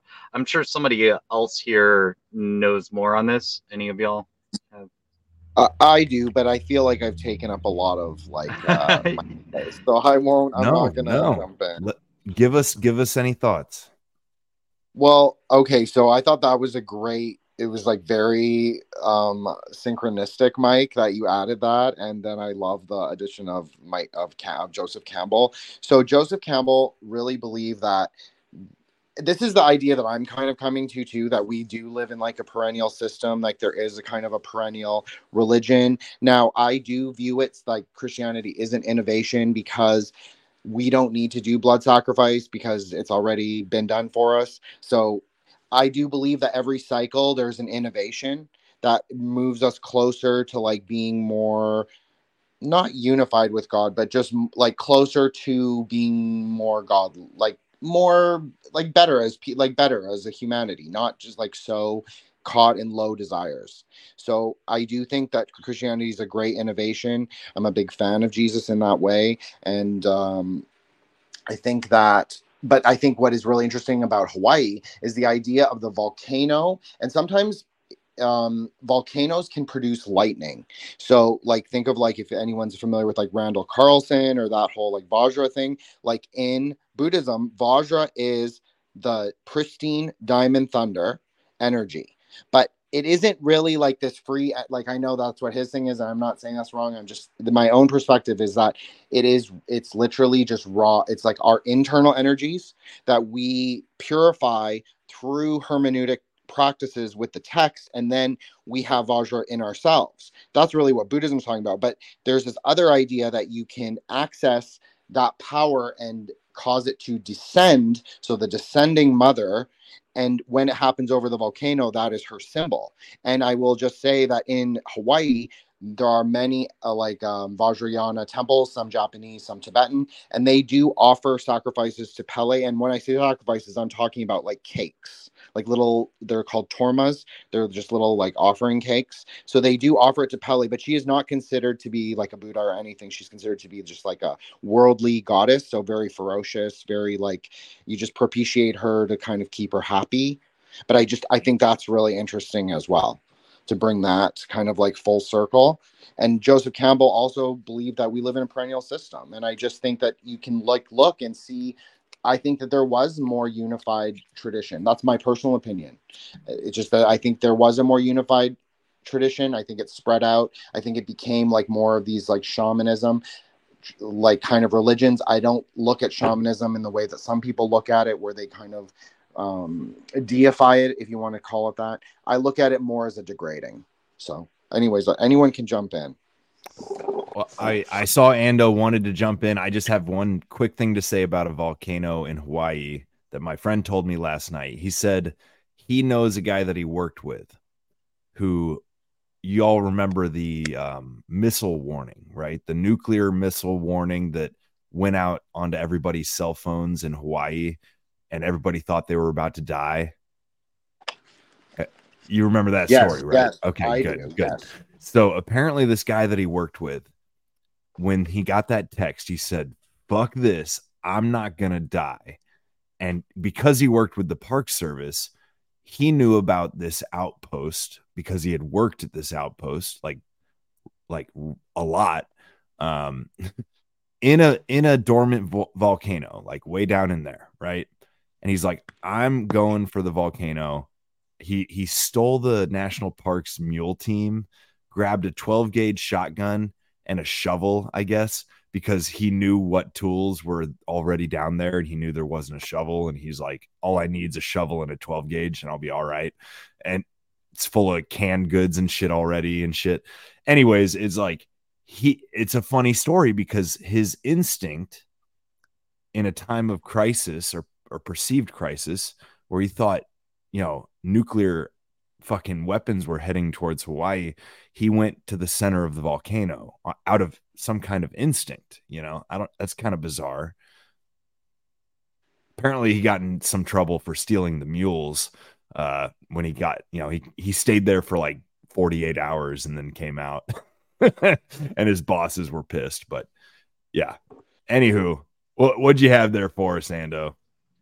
Uh, that's that's a cool story. Um, what I was gonna bring up there was uh, Genesis six four, and there were giants on the earth in those days. And after that, when the sons of God came into the daughters of men, and they bare children with them, the same became mighty men, which were of old men of renown. So these are like, I think that these are a lot of these, you know, demigods that that you hear about throughout, you know, whether it be Heracles or Maui or any of these, you know, uh, that you hear throughout the cultures throughout the world. Remember, this is this is all of our story, uh, and really our enemies are those who tried to occult it. Um, there's so many versions of this story that are that are dead now because because of things like the Library of Alexandria burning and and just the way that that information is trying to be occulted. You know, you know the meaning of the word occult you know hide it. And and people like the the vatican for instance who uh who try to keep all this information from us. And then um and then there's people that don't do a lot of justice to uh to translations. But but the you know the the entire history of the world is you know it, it's like we get this really great version uh, with Genesis, but then there's six or seven different versions of Genesis, and and and Yasher being one of the more common ones that, that you can find, and uh, and it's got details that were left out of there. There's a there's a whole bunch of details that are hidden, um, and you know, and, and it, I think it's just important to uh, to figure out the history of the world and and to figure out where we're sitting right now. I totally agree, Ando. I think that was really great. The the text you used or the verse you used, I think that's really interesting. And I just I'll just throw in that when the Hawaiians found Hawaii, so the, the I, anthropological idea is the Hawaiians came from Taiwan. I don't really know if I buy that myself. It sounds very strange. But when the Hawaiians came to what is called Hawaii, there were little people called the Menehune who lived there. So I'll just throw that out there. But I think that's really interesting as well. Something that I was thinking about while I was watching all that was um, just basically human sacrifice, human sacrifice to Baal. And uh, it took me back to the 2022 Commonwealth Games. I don't know if you want to roll this or not, but I'll just put it there. It's that's a cube. That's with a time mark. Um, yeah, it just took me back to that. With uh, they were showing us, um, and you think about sort of what's been happening since then. Um, there's quite a. There's been quite a lot of well, Lahaina obviously, um, yeah, I'm just bringing that back into the psyche, basically. So this is yeah, not, this is the. I'm time... not familiar with this, so um, oh really? Okay, yeah. strap yourself in. All right, this is the go. 2022 Commonwealth Games opening ceremony. This is part of it. Later part. To this city. I had never heard its name, but I would come to understand it through the doctors and nurses at the Queen Elizabeth Hospital. It is my honor to say, welcome to Birmingham.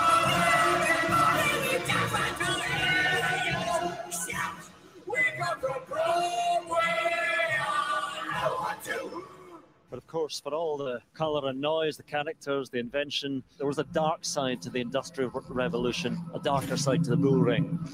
As the beat pounds to remind us of the relentless drive of industry, they drag a beast, a bull, 10 metres high. And enraged by injustice, the bull breaks free and causes pandemonium. Bulls were baited and sold here in the city century for centuries. It's no doubt going to be up to Stella and the Dreamers to try and halt the bull. Stella offers friendship and compassion to tame the beast. Hello, Birmingham, you alright? What the fuck was that about? Should I should I keep playing it, Stella? yeah, that, that was well, if, if, you want if you want to say it. Yeah. Uh, there's more weirdness. This is pretty weird already, man. Yeah, it gets do, weirder. do we want to break any of it down? So she was holding a glowing crystal. I saw that.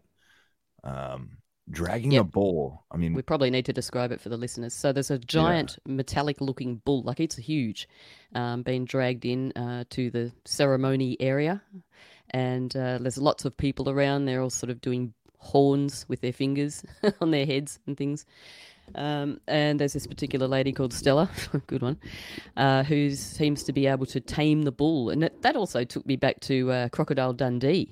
Remember that when he tamed the the wild bull with his and his hands were like the bull horns. You remember that? Maybe not. Okay. Anyway, I'm getting off the track. All right. So back to the opening ceremony. So Stella is going to tame the beast, basically, I suppose, and I guess the symbology in her name, etc. Um, yeah. I guess that just anything adding there. Does anyone want to add anything to that before we play again?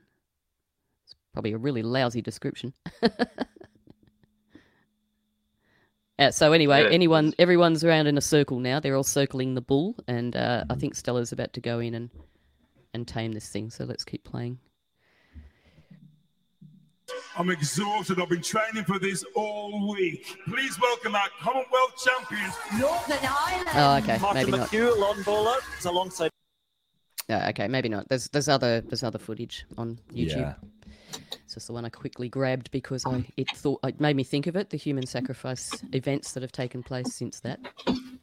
Yeah, and I yeah, I was thinking about that, Stella. The um it was interesting to me what you could observe with your eyes looked very demonic and yet the announcers were like oh this is about the industrial revolution i mean it reminds me of exactly what we live in today like you see something but then you have the official voice that's telling you what you actually see even though it's it's not true Yeah, telling you what to see, basically, or what to Didn't- think about what Yeah. you're seeing. Didn't it say so, uh, the announcer say something about um the bull was like enraged about injustice, which which makes me think about um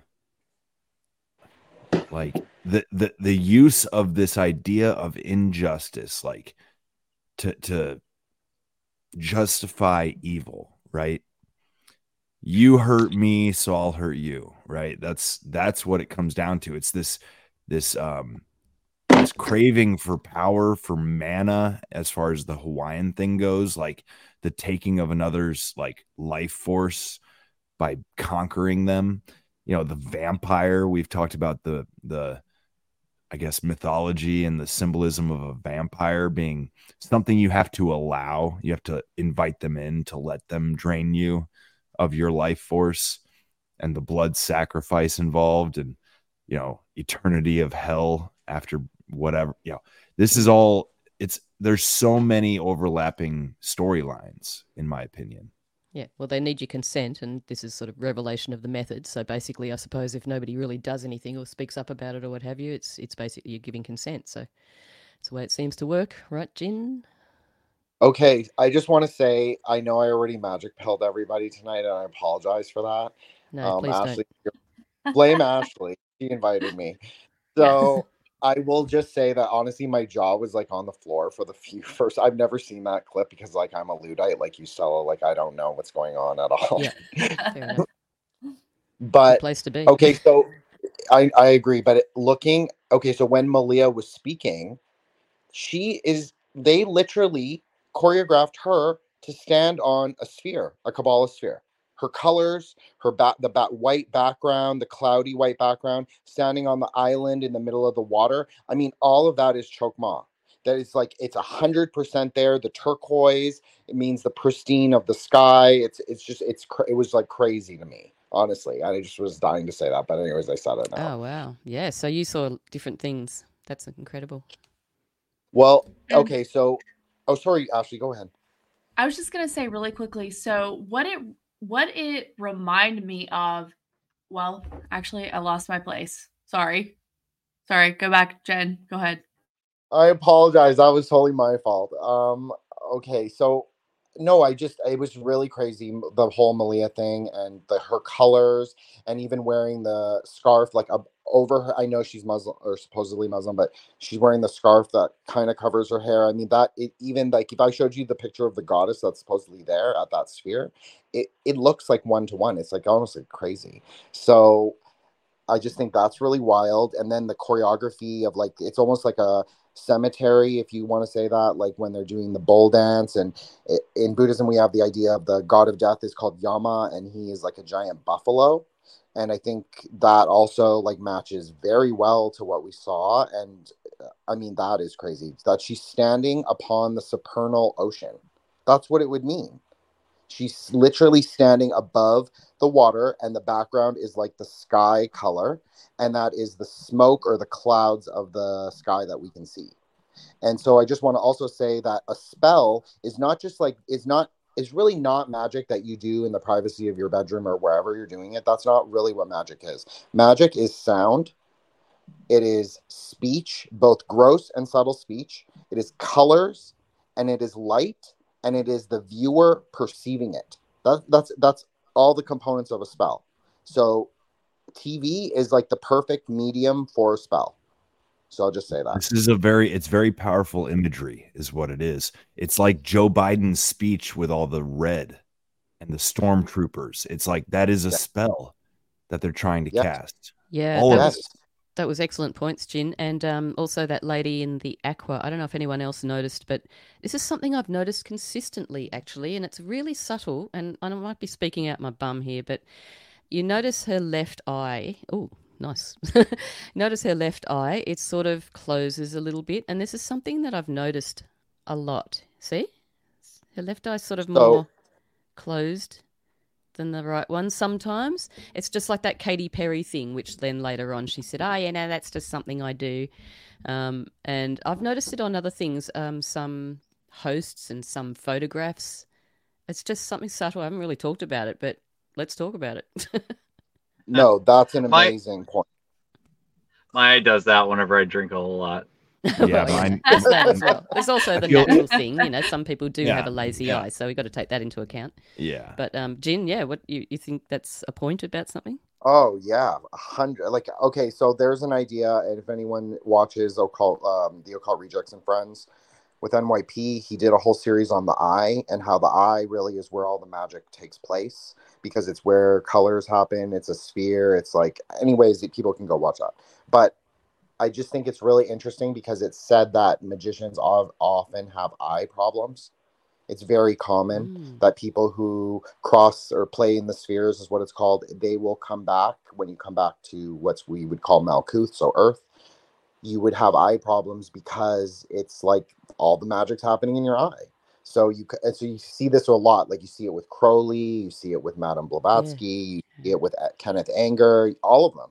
And you'll see like Bono. Bono always wears like the colored glasses. Um, Damien Echols always wears colored glasses. All all of them because it really fucks up your eyes. I'm, I'm just telling you, and that's my theory too. Yeah, and then of course you've got the um, the Illuminati eye thing where they close, you know, they purposely cover one eye with their hair or their hand or whatever it may be. They're looking through a doorway or something. Um, and of course, you know, the eyes are the window to the soul. So that's very true in all aspects. Yeah, hundred percent. And I just well, I'll just refer back to the Travis Scott thing. I think Mike brought it up. That was amazing because he is wearing. When you look at him at the Astro World concert, he is wearing a shirt that is the blue. I think it's a blue guy. It might be a red guy, but there's a little red like stick figure, and he's like crossing. And then the, he crosses like it's like a window or a door or a piece of glass, and then he comes out blue on the other side. So that is called crossing the abyss. That's what Crowley mm. called it. So I think that is really fascinating, and he has a fuck. He has a lazy eye too. So I just, yeah, I just think that's really Mm. crazy. That whole thing was like a portal ritual too, uh, opening portals. Hundred percent. Yeah, it was totally a sacrifice. That's what I think. Sorry, now Stella. I'm par- now I'm paranoid about the fact that I have a lazy eye. okay. Not Whoa. a big deal. What Thanks about Thom that. Yorke? Is he is is he a wizard? He's got that wacky eye. You know, I probably, I, he probably is. I mean, they all do it, right? Like they all, like anyone who's like around like the Kenneth Anger, like they they definitely sent out people to like infiltrate the celebrity sphere. Not that Hollywood isn't occult like by itself, but I definitely think that they have like people who are high level occultists. Like there's an idea, I think Julia from Cosmic Peach said Mama Cass was like a Khazarian witch. I actually subscribe to that opinion as well. I think that makes a lot of sense. You have like the Esalen Institute, you have Tavistock, you have Chatham House. They were all into all of this stuff that we're talking about. Like they were really into theosophy, Alice Bailey, Barbara Marx Hubbard. I mean, these were all eugenicists. They were all witches. They were all like into this Jack Parsons, like Babalon working. I mean, that's what they call it. So I think, I think, I think if you see, notice them doing it, I think probably it's more right than not right. Hmm. And it's interesting when you think about just language itself. You know, we call it, we call it spelling. Hmm. The power Yeah. of words.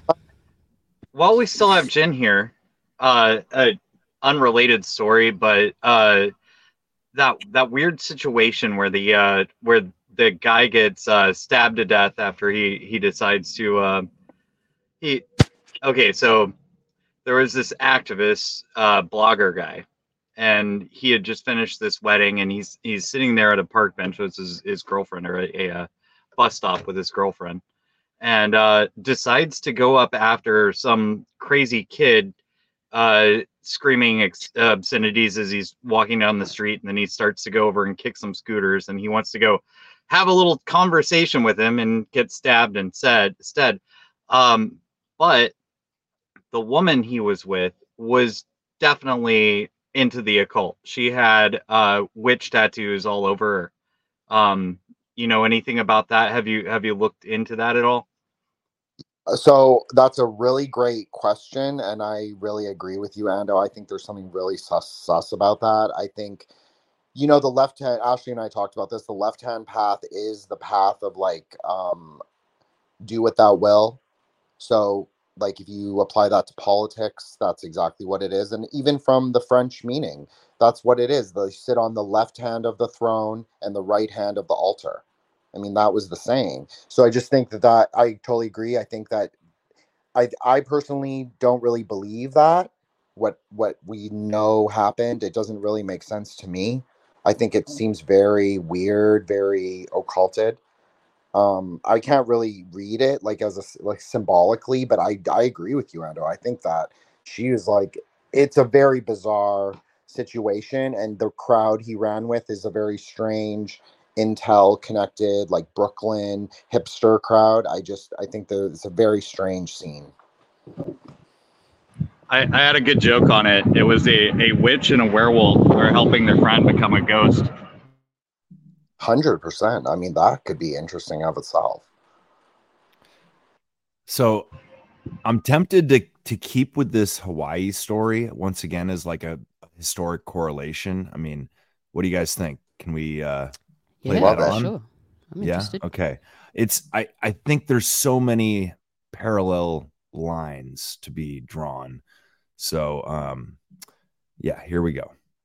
This is where it's getting into like uh Europeans making contact.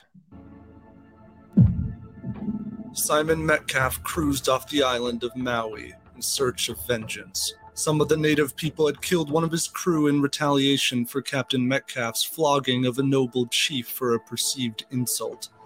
And so now the American trader laid anchor at the village of Olowalu, warmly called out to trade, and when a hundred unarmed men and women paddled out with fruits and flowers, gave the order to bury them in cannon fire.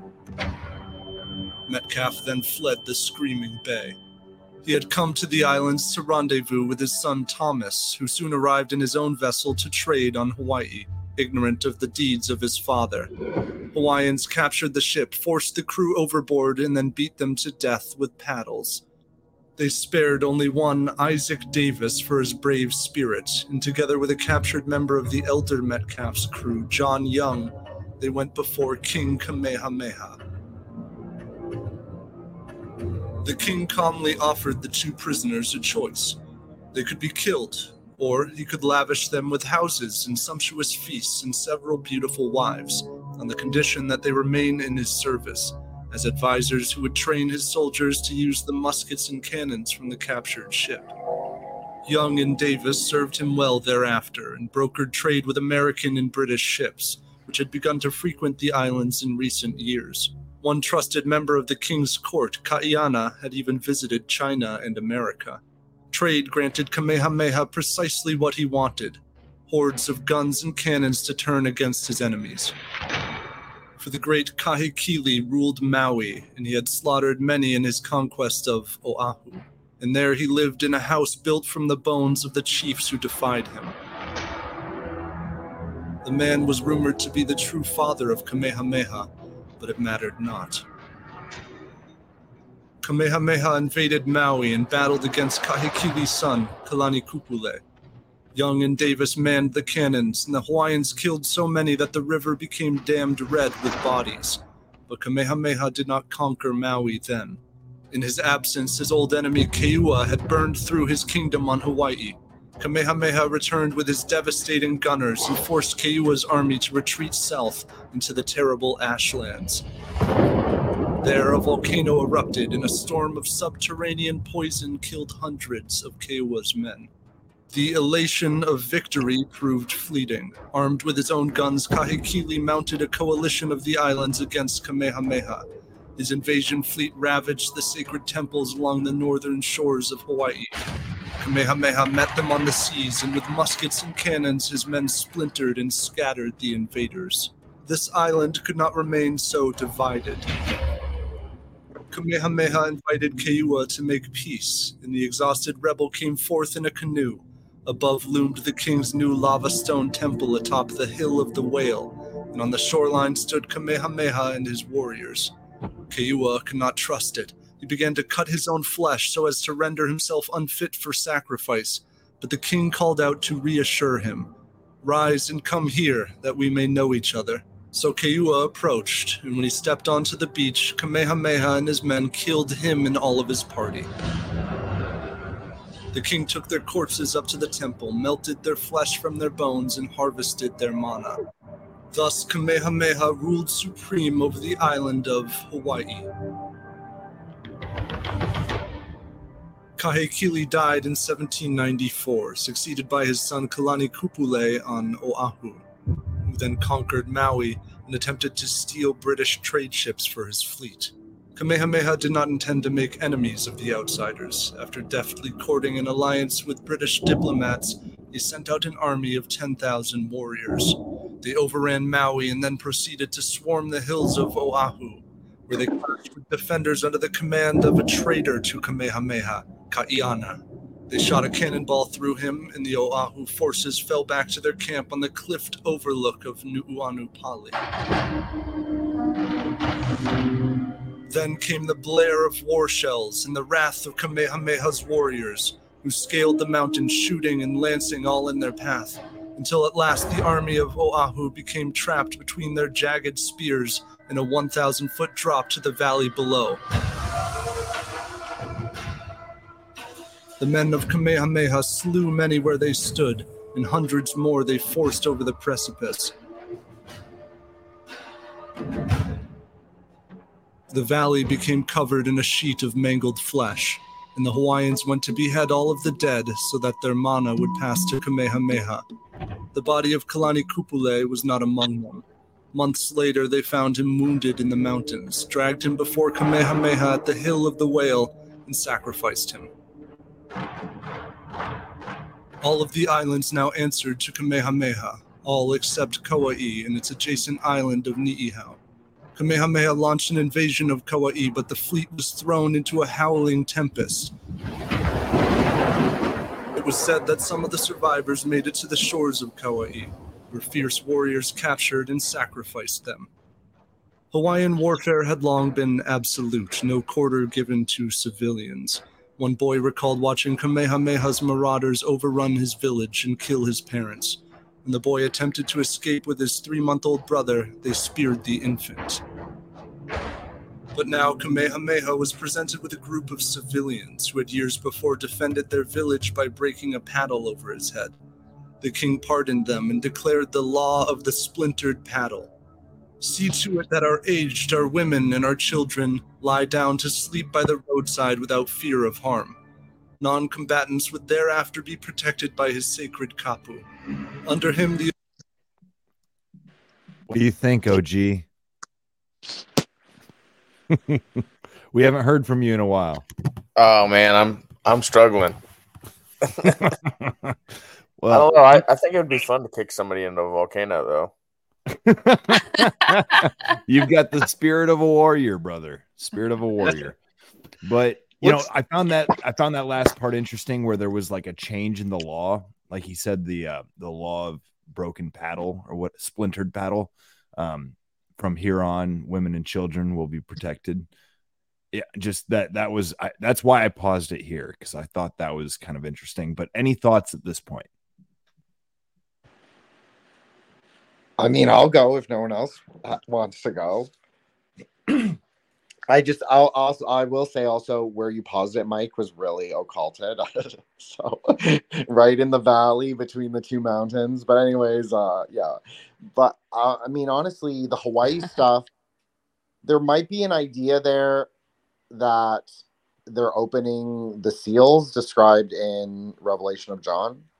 So, I've heard people talk about that. That's not necessarily like something I'm super versed in, but I kind of see it when they're talking about places in Central Asia or like Kazakhstan and that weird Masonic city that they have like very bizarre architecture with the golden pillars and the turquoise domes and so I personally think that there's totally something there. I don't think that they claim any piece of land that isn't intentional. I've also heard uh, talk about the seven seals being opened and that the first one has just been opened. So that's also open very much to um, translation. Uh, well, interpretation is the better word. Um, one of the people who speaks about this is Jason Breshears from Archaix. So if anybody wants to see that slant on it, there's many others. Um, just like the you know, with everything with the Bible, it's all open to interpretation, and it has been interpreted many times through the ages um, as to be this is this and that's that, and he's that person. But uh, I think it's sort of being it's being missed a little bit. The the real the real interpretations, you know. I'm not saying I've got them, but um, I think we're trying to bring that into. The, I mean, we we have to bring it into the 3D. It does manifest in our world, but I think we're also trying to put things into a box too much in our own understanding, and not we're not open enough to um, times and, and, and knowledge that we lack um, because we're in this world and that was that world, and everything was done very differently, and things meant different things, and there were rituals that we could not possibly understand. But if you lived back then, it would just be an everyday normal thing. So, yeah, I just. But that's the thing. We're we're we're teasing out this idea that things are reciprocal or not reciprocal, Yeah, but uh, cyclic. Cyclic. Yeah, Yeah, I agree. yeah, yeah. Mm. Yeah. Hundred percent. Yeah, I mean that's what you know Jason says from Archaix. Like I'm not, like I know Stella's more of a Archaix. Like she has like the knowledge of what he says. I'm not. I'm just like very superficial. And even for me, like I feel very superficial in the things that I know. Maybe not in a Buddhist or tantric way, but definitely like with the other stuff, I feel very like out of my depth a lot of times. But I just you know, I kind of like read the text, I look at it, and I'm like, okay, this seems so similar. It's like crazy, actually, a lot of the times, like with the Malia thing from the, you know, the Sydney Games. Like, I understand that from a tantric perspective, but honestly, it's so translatable to Kabbalah. So to me, that is just like crazy. And you do have a lot of people from certain religions that are in tantric buddhism so i'm just going to say that it's just really interesting that i'm i'm clearly not the only one who sees like a similarity Can I can I ask about you can I ask you, Jin? Um, Jin the ninja. Are you are you of like Asian descent? Can I just ask you that? Oh yeah of course i've already talked about it on uh, Okay. uh, all my shows so uh yeah my dad's from southeast asia so Okay. i've never said where but he's from indonesia so uh but he's ethnic chinese And so, but you, you sound very American. You clearly grew up here, right? Yeah, I've al- I've I've grown up. yeah, I I grew up here. I went to um I live in uh, I used to live in Toronto my, most of my life actually, and I went to high school in the U.S. um and to an international school, and then I came back to Canada for university. So Well, I'll I'll I'll be generous and say that Canadians are American too, um, because we're I all so. one. We're all one continent, and I mean, I, this is my point. Like, I think geography. Okay, it's like it's like I've already mentioned it, but I got into an argument, not an argument, but a bit of a spirited conversation with a brother-in-law of mine, who's an MD, and we were talking about the laws of thermodynamics and he tried to assert that they didn't really apply to biology like to living systems but i'm like physics obviously applies to biology. You know biology is fighting the forces of physics to stay alive right entropy is everywhere. And to me it's like this um, reductionistic idea to say that all that matters are the current borders that we consider quote unquote real.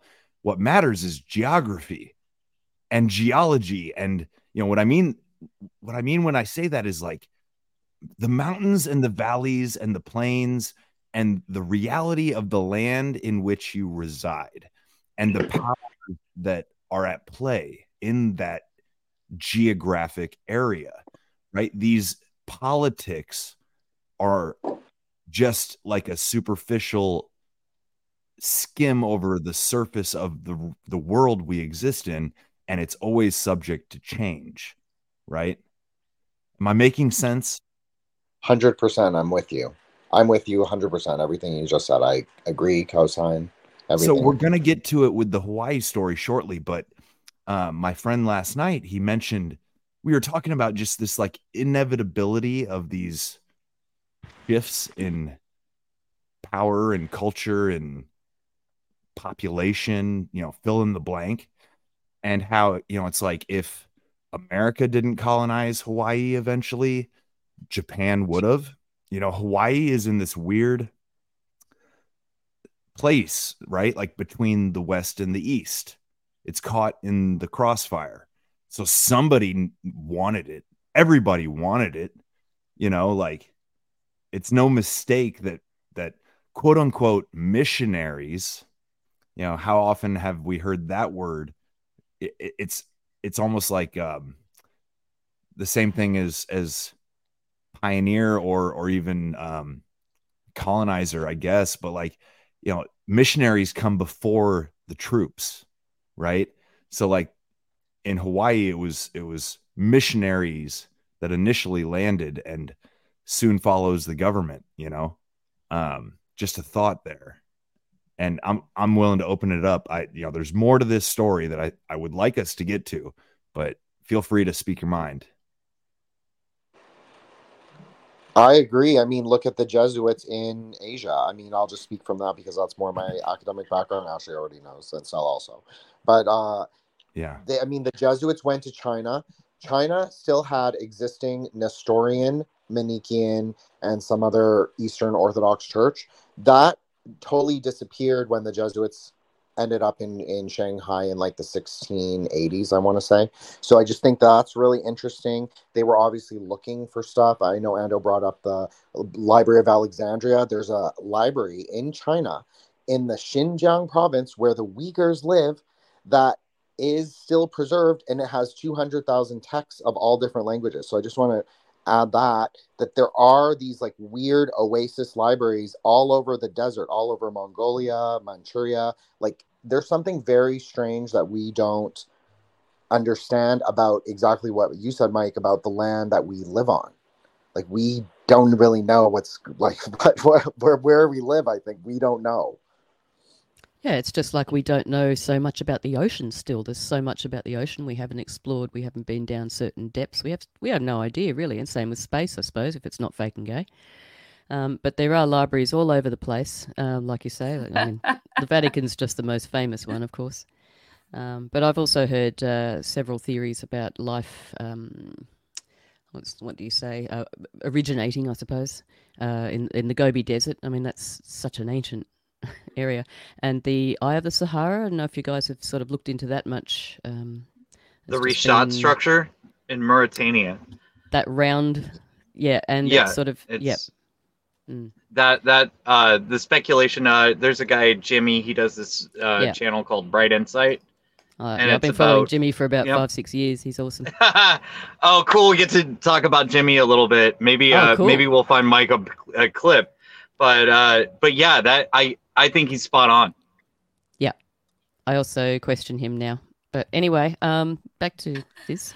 well, I a thought I just had was like we we all have come to understand we cannot trust the history that we're taught necessarily. Doesn't mean there aren't true stories in the histories, but they're slanted or you know whatever. They're they're given to us for a certain purpose you know, I was never taught in school about exactly what led up to Hawaii becoming a US state, right?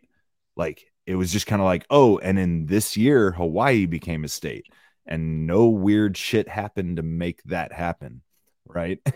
and and yeah, I'm just, I guess, uh, I don't have much to add there, but the the history is fascinating. I will say like to me hawaii's interesting like my friend said it's a it's an image of like the grandness of the scale of time because of the geology of the islands and the fact that they're literally being born on one side and dying on the other like they're withering away to erosion but yet there's the lava flow. And why that is is because you know if you're a flat earther you probably won't agree but supposedly it's because there's a um, a con like a heat, you know, lava lava flow, but the continental shelf is moving over top of it, right? So an island pops up from the lava, moves on, the next island starts, and as they go, they they wither.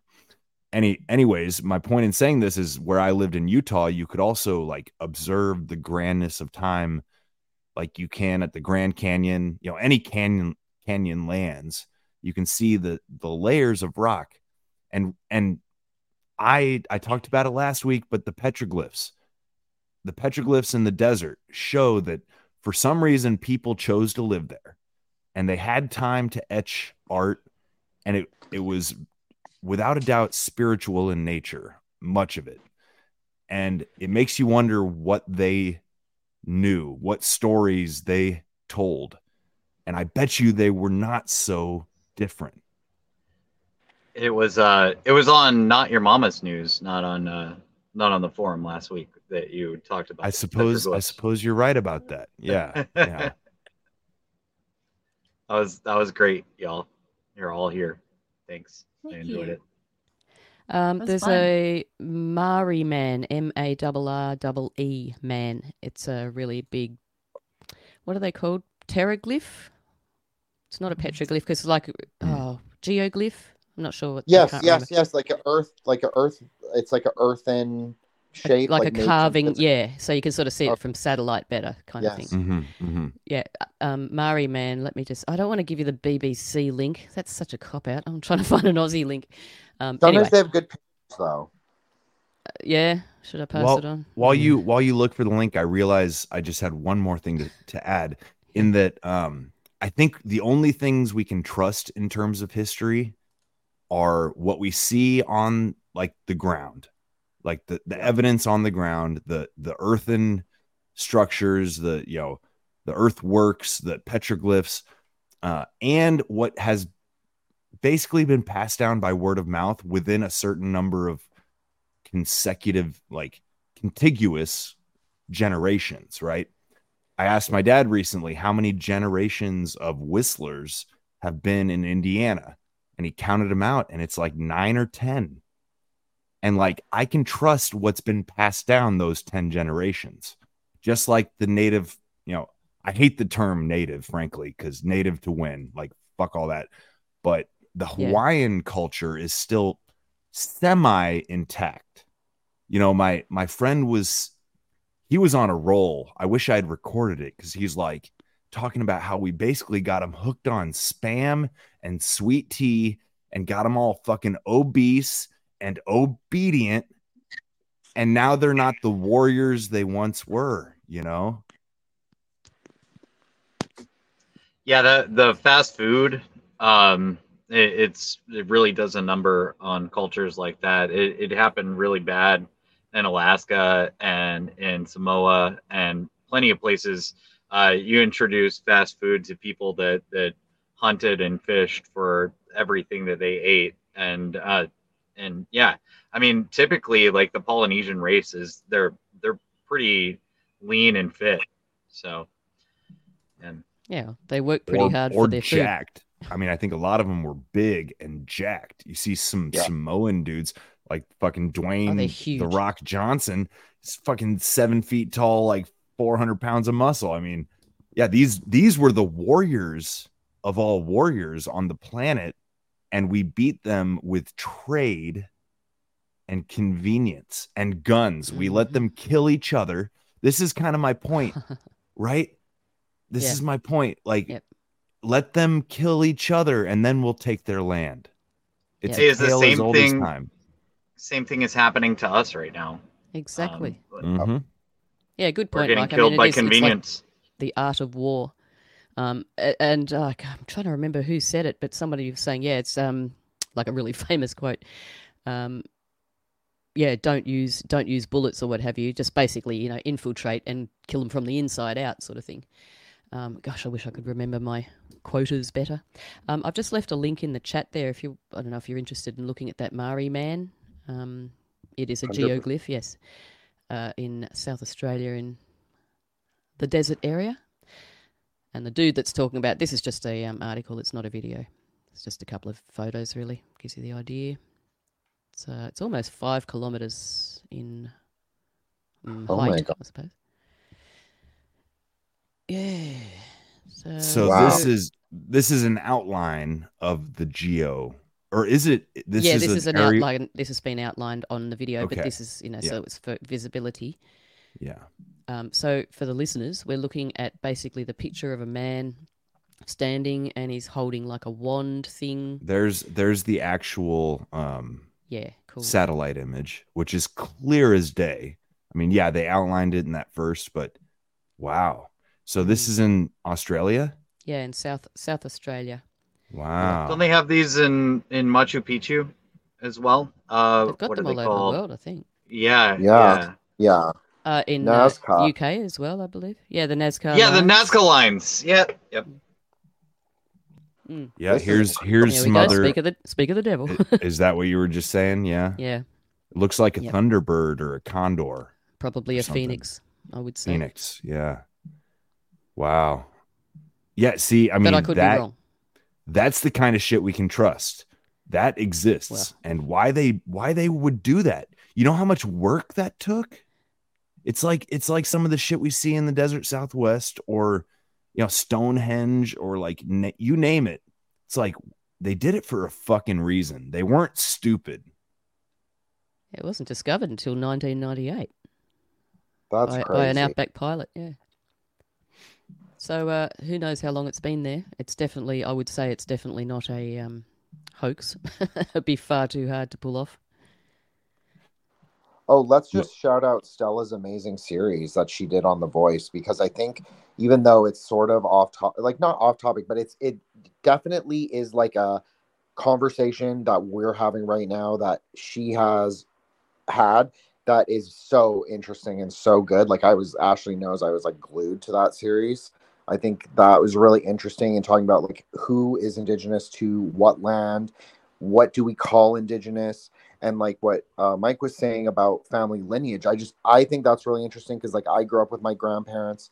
I think that if you know your grandparents, like history doesn't seem so weird or mysterious. Like you have more of a referential basis, a more oral history, if you want to say it like that. Oh, yeah, absolutely. Thank you for that, Jin. And uh, may I also now give a shout out in return because uh, very soon, and I don't know when it's going to be actually put out into the ether, but um, I will have a show coming up uh, for recording very shortly um, with Jin and with Drew together speaking about cultural history of, uh, well, particularly of Australian, but I'm sure we'll venture out of Australia because it, it does. Um, so that's going to be an awesome episode. I'm really looking forward to that. You've got that. down, Same here. Jin. I have that down. Ashley Awesome. has me on a tight schedule on Twitter. She's good like that. She's really good. God bless you, Ashley. Hey, somebody's got to steer the ship. Somebody's got to Honestly, get it done. Yeah. She's so good. She's like the, the mummy of the crew, you know. It's awesome. hey, mum, can you do this? No, that's me. I'm always like, Ashley, when am I recording? She always Like- knows. Yes, here we go. It's the 14th. What time zone am I on, Ashley? 6:30 p.m. Eastern Standard Time. You're one time zone ahead of me. hey do, make it you. easy for him make it easy i'm kind of that way too ashley like i'm the you know as much as i can be a leaf on the wind i was always the guy like hey are we going camping like when are we leaving when are we packing let's go you know Let's do it. Let's make it happen. Yeah. Yeah, Otherwise, Mike will drive you. around and talk about it for the rest of our lives. He'll drive you hard. He's like, "Oh, we got to get out of here. We got to do this." hey somebody's got to do it you know But that's part of uh, human, um, well, ecology, I suppose, really, because it's Mm-hmm. each different part of the body coming together, or each different part, yeah, playing a different part and coming together in, in one plan and working together and coexisting. yeah well i'm i'm very tempted to go on with this why thing what do you guys what do you say yeah, I'm here for it. Yeah. Sure, I was just Alright. offering a segue in case you needed one.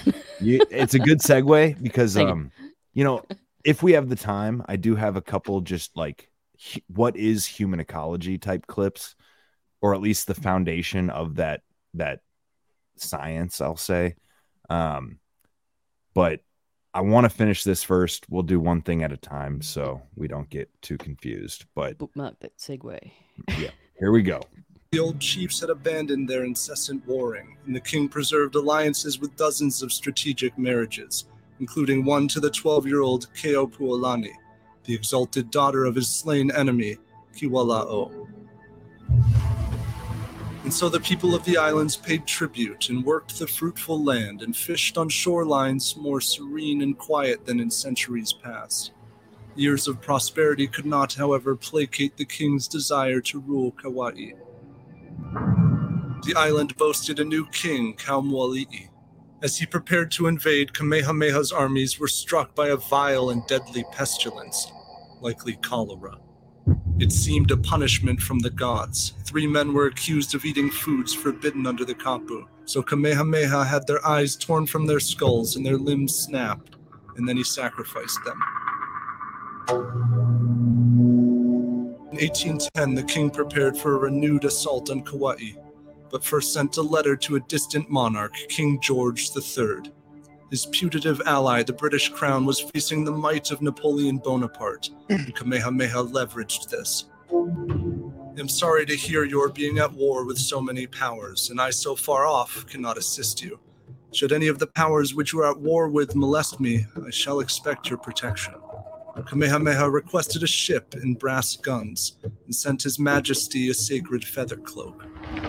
Kamehameha had grown in reach, power, and wealth. He would soon force the commoners into the mountains to harvest sandalwood, to be traded to Americans to sell in China for the profit of Kamehameha and his chiefs.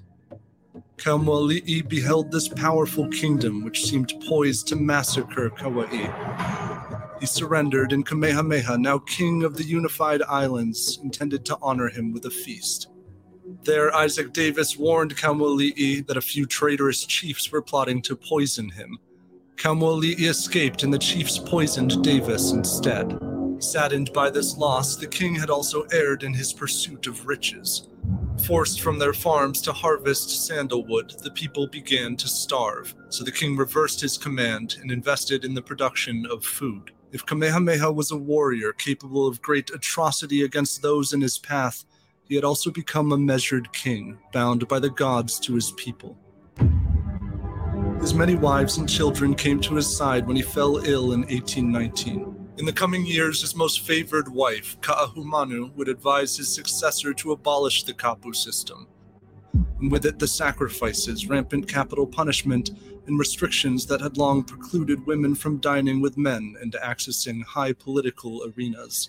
The kings and queens would fell the statues to the old gods and adopt the Christianity of American missionaries, who would settle the islands with foreign traders and investors, many of whom trafficked in disease in their own perfidious designs upon the islands. Yet among the people would always survive the ancient songs and ceremonies and the warm spirit of aloha. And for now, King Kamehameha died in an age of peace, having fulfilled a prophecy, and all of the islands stood united under the kingdom of Hawaii.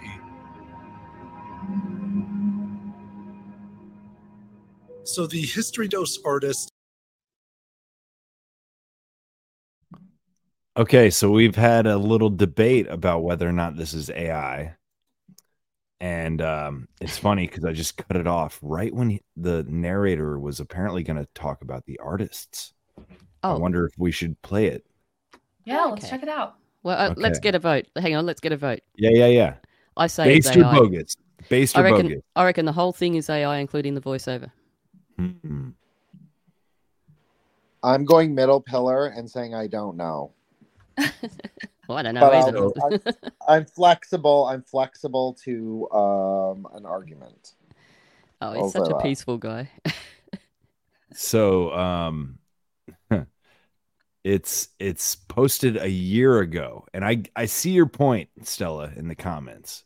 It's not like the AI has not existed prior to our access.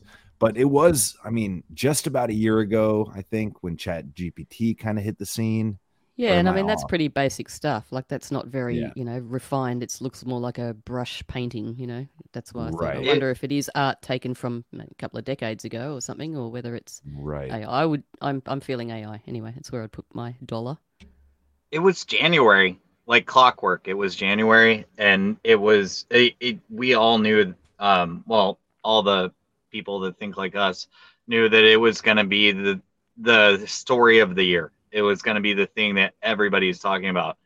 Uh, it's ten months later or nine months later, and yeah, that's Hmm. it's changed everything. Mhm. Interesting. I mean, it might be AI. Let's see what it says about the uh, artist here. United under the Kingdom of Hawaii.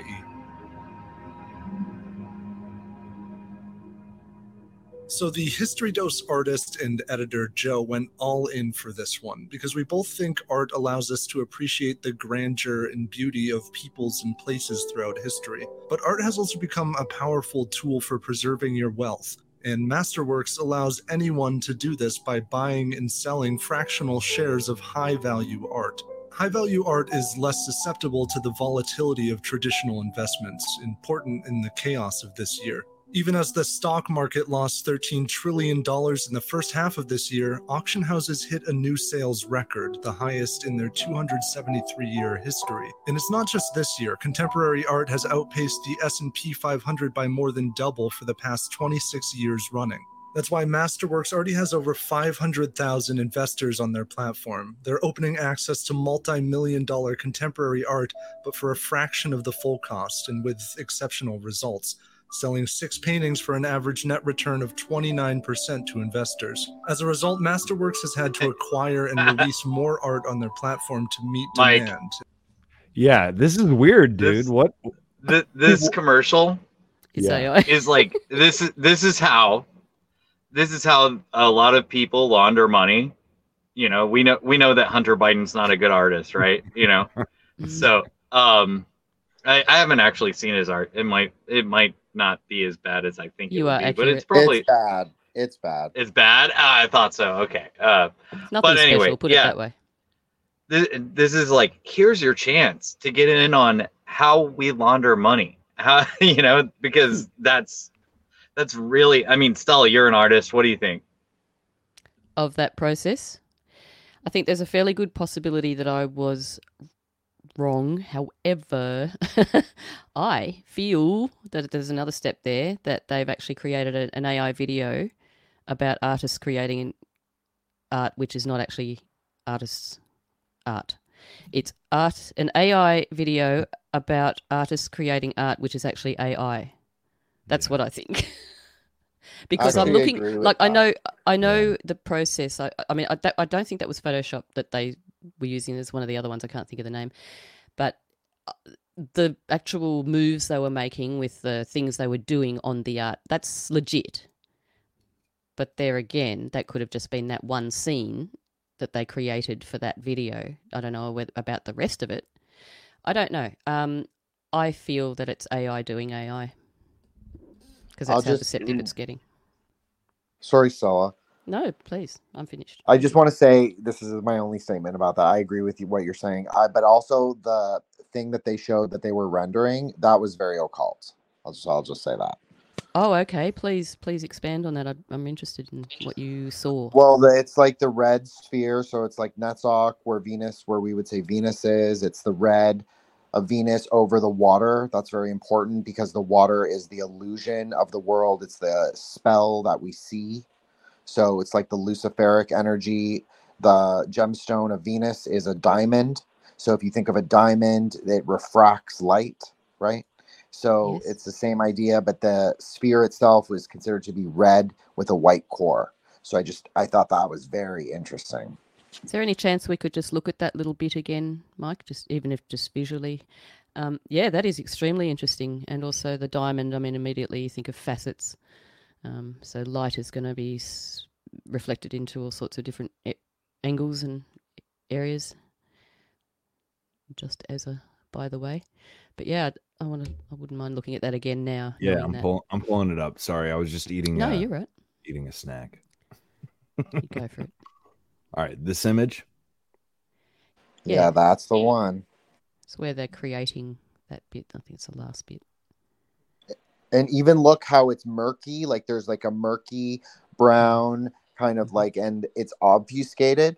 And there's almost like a like a serpentine thing that they did where they made it like with the earthenworks. That's or like a road almost where the the it, the road ends in the sphere of light. I know it's like the reflection, but if you're like thinking if you're walking like um like even in tantra we call it tantra marga, so it's like the path of tantra.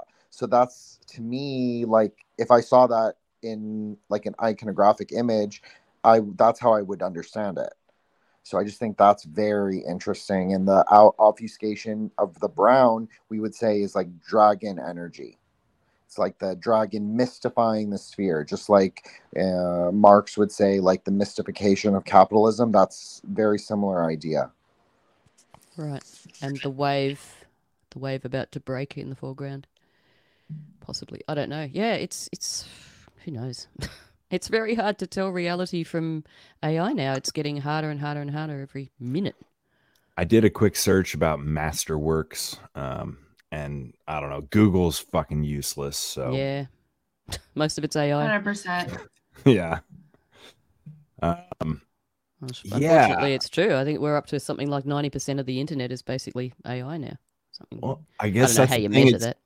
Even even this history, um, it's gone through some kind of filter. But I guess my point is, the more recent the history, maybe the more you can sort of trust it. But I, I guess. Oh gosh, I'd say the other way around. Yeah, actually. probably not. Probably not.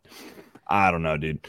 The Hawaii story was totally foreign to me until I started talking to my buddy about it. I'm like, I don't even know, man. Yeah. How this how this island chain became ours. Like, I assume it's because we wanted it and we fucking took it. And that's pretty much what I've gathered. If you can learn from history, that seems to be the, the pattern. So do we trust Ted because this is like where the last video left off?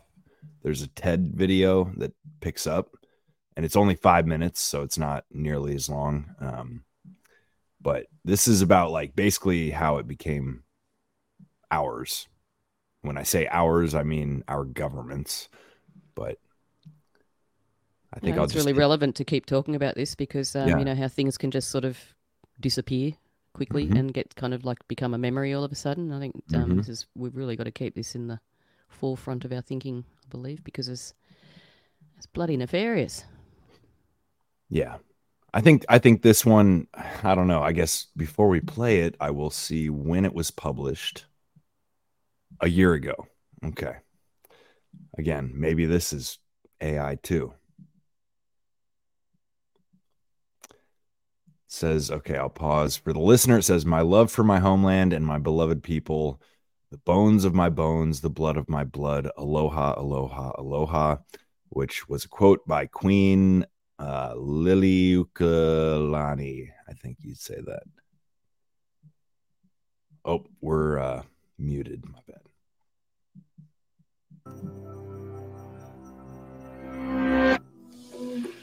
It was January 16th, 1895. Two men arrived at Liliuokalani's door, arrested her, and led her to the room where she would be imprisoned.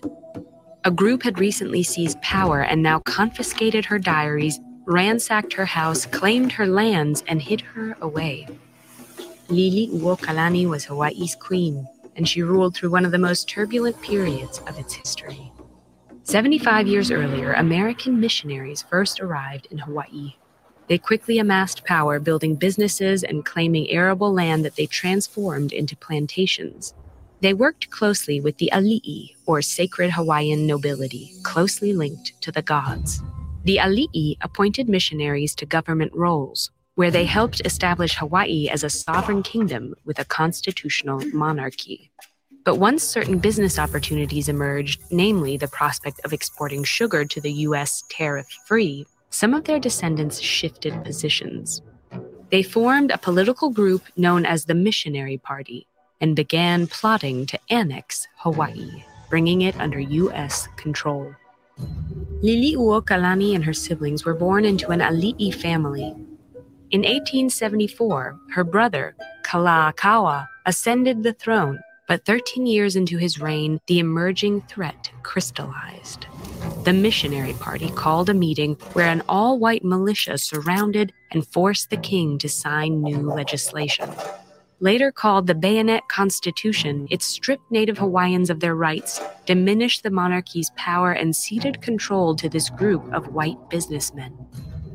Four years later, King Kalakaua died, heartbroken, Liliuokalani said, by the base ingratitude of the very persons whose fortunes he had made. Prepared to fight, she assumed the throne. Despite death threats and rumors of insurgency, Queen Liliuokalani was determined to restore power to her people, an estimated two thirds of whom had lost their voting rights. Flooded with requests for change, she authored a new constitution. But before she introduced it, the so called Committee of Safety, a new organization that consisted of many missionary party members, hatched another plot. Under the false pretense that this new constitution endangered American property and lives, they staged a coup on January 17, 1893. More than 160 U.S. Marines marched to the palace, where the Committee of Safety removed Queen Liliuokalani from office. Thousands of Hawaiian people protested, some wearing hatbands reading Aloha Aina, or Love of the Nation. The alleged provisional government declared Hawaii a republic the following year. They proclaimed that Hawaiians couldn't vote or be government employees without signing a new oath of allegiance. Many refused. The following year, some of Liliuokalani's supporters attempted a counter revolution. The Republic responded brutally, jailing hundreds and sentencing six people to death. In exchange for their release, the Republic made Liliuokalani sign a document that claimed to relinquish her throne, and they imprisoned her in the palace. Under constant guard, she composed songs expressing her love for her people and began making a patchwork quilt that told the story of her life. While she was only allowed news that had been reviewed by her jailers, her supporters often brought her bouquets from the garden she dedicated to them, wrapped in newspaper. After eight months, Liliuokalani was placed under house arrest. As soon as it was lifted, she traveled to Washington, D.C., with Hawaiian nationalists and over 20,000 signatures. There, they successfully convinced Congress to halt the Republic's annexation treaty. But the following year, the Spanish American War began. Seeing Hawaii as a strategic military base, President William McKinley declared it a U.S. territory on July 7, 1898, breaking international law and devastating Queen Liliuokalani and her people. She spent the rest of her life petitioning for the restoration of her lands, native Hawaiian rights, and national liberation. When she died in 1917, these dreams were unrealized. A member of the group that forced Queen Liliuokalani out of office once declared, If we are ever to have peace and annexation, the first thing to do is obliterate the past. They failed at this goal. Queen Liliuokalani left a resilient legacy. Her commitment to her land and people never wavered, and many Hawaiians continue to fight in her memory. Speaking of Hawaii's children, Queen Liliuokalani said, It is for them that I would give the last drop of my blood. Long before Queen Liliuokalani's reign, another queen. Okay. What do we think? AI? it could That was it could great. be. It's kind of a similar style of video released at a Mhm. similar time, which is kind of interesting. But what do y'all think? Yeah.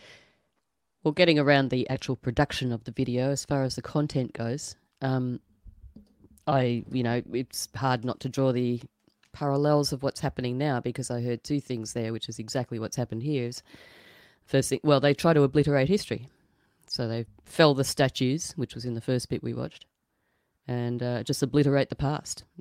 So they're setting, you know, the new precedent for what's going to happen now. You know, um, we're seeing that as well in our current times. So And they're the- you know, committing- nothing new under the sun. It's always the same art of war. Sorry, Ash. Exactly. No, but I was just gonna say they're um, you know, they're they're killing people while they're doing it and they're committing crimes that are considered crimes against humanity and getting away with it. So it's it's frustrating and it definitely I I was also seeing I was like that sounds really familiar. That sounds familiar. That sounds familiar. Mm-hmm. Same old thing. Um, I just want to point out that the annexation, the date of annexation, is also an eleven. So I just I thought that was really interesting. And Yeah. then also they made her a lot browner in the animation. She's she's not she's like a more of like a mid caramel color. And if you look at photographs of her, Mhm. they made her a lot darker than she really is.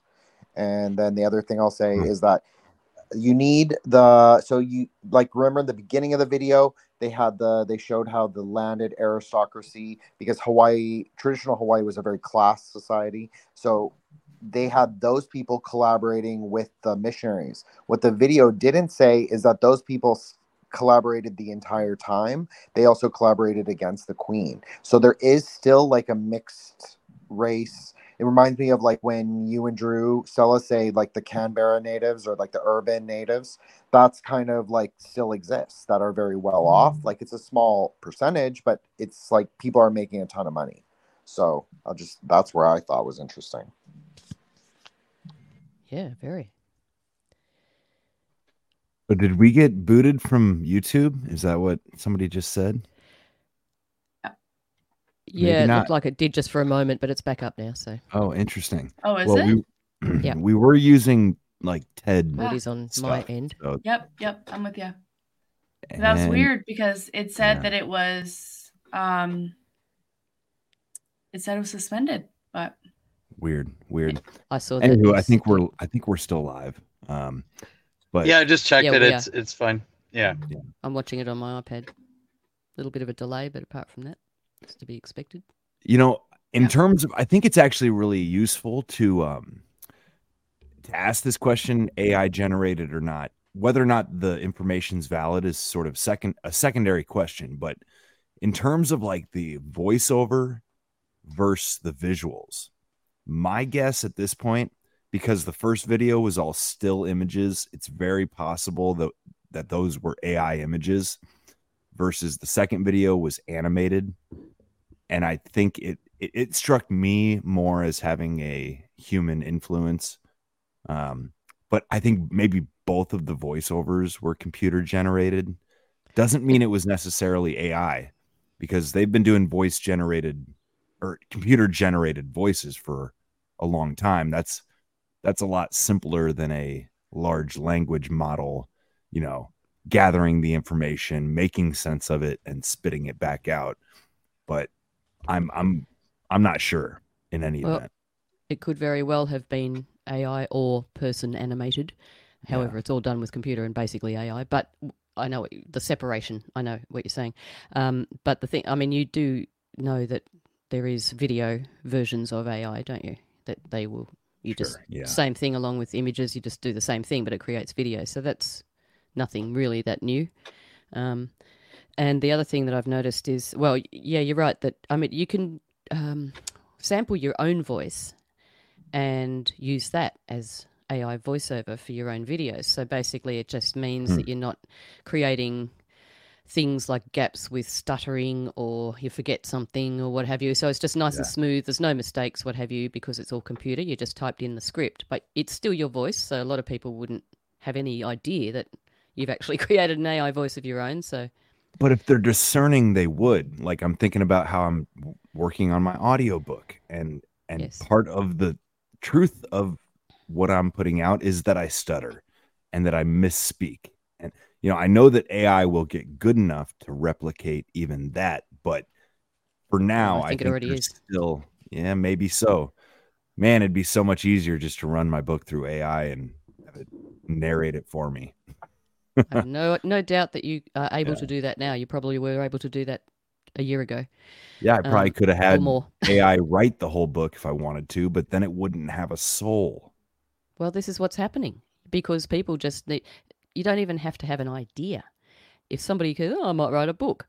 So then they sit down and they, the first question is, I want to write a book. Tell me what to write about. And freaking AI will come up with a whole bunch of suggestions of what the book can be written about. And then you go, okay, um, I want it to be 12 chapters. So now you name the chapters. So AI comes back with the names of the 12 chapters. And then, okay, write chapter one in this vein about this rough topic. And then, so it just churns out the whole thing. It's beyond a joke, really. I mean, it's going to be really hard. In fact, I see, and I'm I'm thinking about this niche. Actually, I'm I'm hope I'm going to be alive long enough to get to the end of this cycle, so the pendulum actually swings back.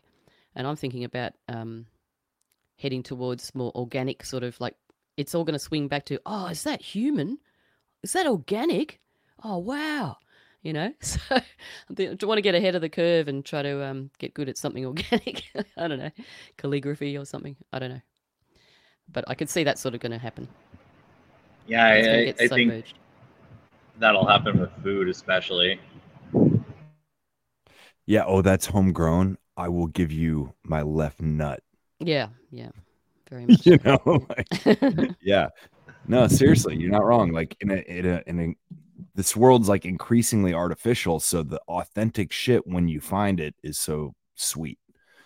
Yes, it's sure. like receiving a handwritten letter now. And I've had I've had the pleasure of receiving one from Ashley, and that's the first handwritten letter I've received probably since oh, let me think, maybe I don't know, 1999, something like that. So, and I'm serious. So, well, ever since the advent of email, I suppose, whenever that was. Well, I can say OG's written a couple handwritten notes to me, and I appreciate each one. That's awesome. Mhm. Yeah, yeah. So I, I got the parallel. Front of my uh my copy of uh Hey Duke 2029 signed by Michael Whistler, so I have There you go. There you go. scratched. Yeah, but uh, Chicken this scratch. reminds me of uh of uh you know I know Ashley also listens to Media Monarchy, but uh he always says they steal the real and sell you the fake, and that's that's basically what we're seeing here. I mean, they're they're trying to take every human function and and turn it into some kind of digitized thing. It, it'll Yeah, even are. everything that's like extremely natural. Even you know, at, at some point, people will be poop, pay, fake pooping or something. You know, I don't know. it's just such a mess. it's like, no, I just uh, it just removes it from my bowels. Yeah, I'm good. It's the bug suck. Yeah.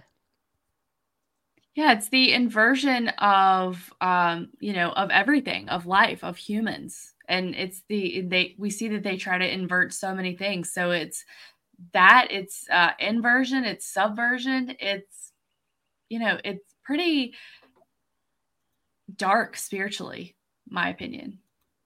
but but we have to always leave it on a white pill is that we get to choose where we want to go. Do we want to go the top or do we want to go the bottom of the tree? Like even if you're thinking about it like that we do get to choose. The kingdom is within us slightly without us what we can control our own feelings our own perceptions our own kingdom. That's really important. So just we'll leave it on a white uh, like not a white note but a, a white pill because i think that's really important. I think that it, we really do get to choose. We really do. Yeah, I like that. Yeah. You know, it's like it's like this this issue of war is what I want to bring it back to. And it's like we can't necessarily decide personally if a war is going to break out or not, right? It's beyond our control. So yeah, I mean, I appreciate what you just said there, Jin, about it is like all you can do is have your internal house in order, right? Like be right with God. Um I do have like two more clips I wouldn't mind sharing. I mean, anybody that needs to leave, you know, as always, you're free to come and go as you wish from the forum, but you guys game to keep going a little longer? Yes. bloody lootly. just do it All right. Um Legend. rock and roll, y'all. I gotta quit. I you know, maybe I just gotta quit giving y'all the out and just just trudge on, whether you like it or not. This Do guy, this Sounds guy, like a I'm choice. pretty sure is a real live human. okay. He- he's too We'll see about that. He's too You sure about that? AI. I, I'm not sure, but let's I find will out. say that several years ago, even uh, like 2017, I was watching Crash Course videos because they had quick videos that would simplify um, anatomy, AMP, and uh, kinesiology. So I watched quite a bit of that. Well, there's a little bit of a, I guess you'd say, endorsement. Yeah, let's see what this uh this nerd has to say. Hi, I'm John Green. This is Crash Course World History, and today we're going to respond to your many requests and talk about a controversial subject war. So, here at Crash Course, we're really not that into the history of war, partly because we feel it's been discussed well elsewhere, and partly because we haven't really figured out a way to tackle it. Mr. Green, Mr. Green, no, no, no, no, no. That's all history is. It's a series of wars. Well, I mean, from the past, I can certainly see why you would think that, because that's how many history classes are organized. But in fact, I don't think that history is primarily about war. But I mean, humans find all kinds of ways to die. Like, you could teach a whole Crash Course World History on smallpox. In fact, we kind of did that last week. Ultimately, I find cooperation and trade more interesting than the violent and destructive aspects of world history because I think they probably ultimately matter more. But I do have to admit that war is a pretty big deal in world history, so we'd better spend some time talking about it, at least in the abstract.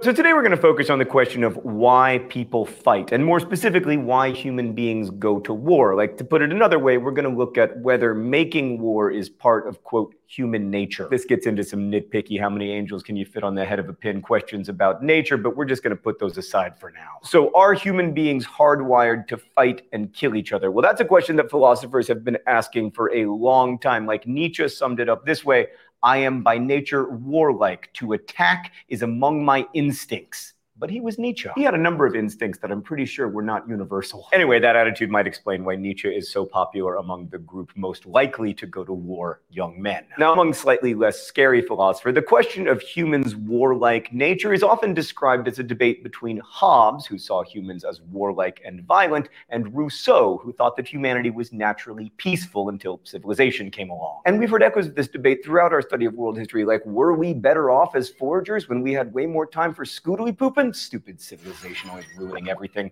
Let's go to the thought bubble. So was Hobbes right that life in the so-called state of nature was nasty, brutish, and short, or was Rousseau right that it was amazing? Well, without a time machine, which would settle a lot of vexing historical questions and would also allow me to go back and fix my terrible, terrible mistakes at the eighth grade cotillion, our best guide to what people were like in the state of nature comes from anthropology. Making guesses about the very distant past based on observations of modern hunter-gatherers is extremely problematic, but it's the best we have to go on. Well, that and archaeology. So what do anthropologists tell us? Well, it doesn't look so good for Rousseau. Many anthropologists suggest that in pre-civilization social orders, things were pretty violent. In Australia, for example, killing and fighting was among the main causes of mortality, and archaeology has revealed evidence of warfare going back thousands of years. Now, some of these anthropological conclusions are controversial, but when combined with cave paintings and fossils of humans who pretty obviously were killed by other humans, it seems clear that we've been killing each other for what historians like to call a long ass time. So Hobbes seems to be right that life in the state of nature was probably violent and brief. But was it war? Again, anthropologists can give us some guidance here. Some studies have reported relatively large scale group confrontations similar to battles, but these tend to be largely symbolic and they often don't result in much killing. Most of the actual violence that hunter gatherers commit against each other takes place during raids, in which one group sneaks up upon another and attacks. So in the end, there may be like a very violent middle path between the individual in like Cain v. Abel and the modern wars that we see today. But why are we seemingly so hardwired toward violence? Well, it might be evolution. Thanks, Thought Bubble. So I want to be really clear about something. Uh, we may have aggression in our genes, but you can't kill people. And also, you don't have to. Many of us, most of us, in fact, make it all the way through life without killing a single person. So I think it's going too far to say that our genes have like made us into stone cold killers. But it is possible that aggression is an innate trait in humans. And under the right conditions, maybe it finds its expression in violence and war. Now, we should all be very skeptical about applying evolutionary biology to cultural characteristics like warlike behavior because Darwin's ideas have been misused to explain all sorts of unpleasant things, especially in 19th century concepts about race. You know, if you're in a structurally privileged position in the social order, it's easy enough to be like, huh, I wonder how I got here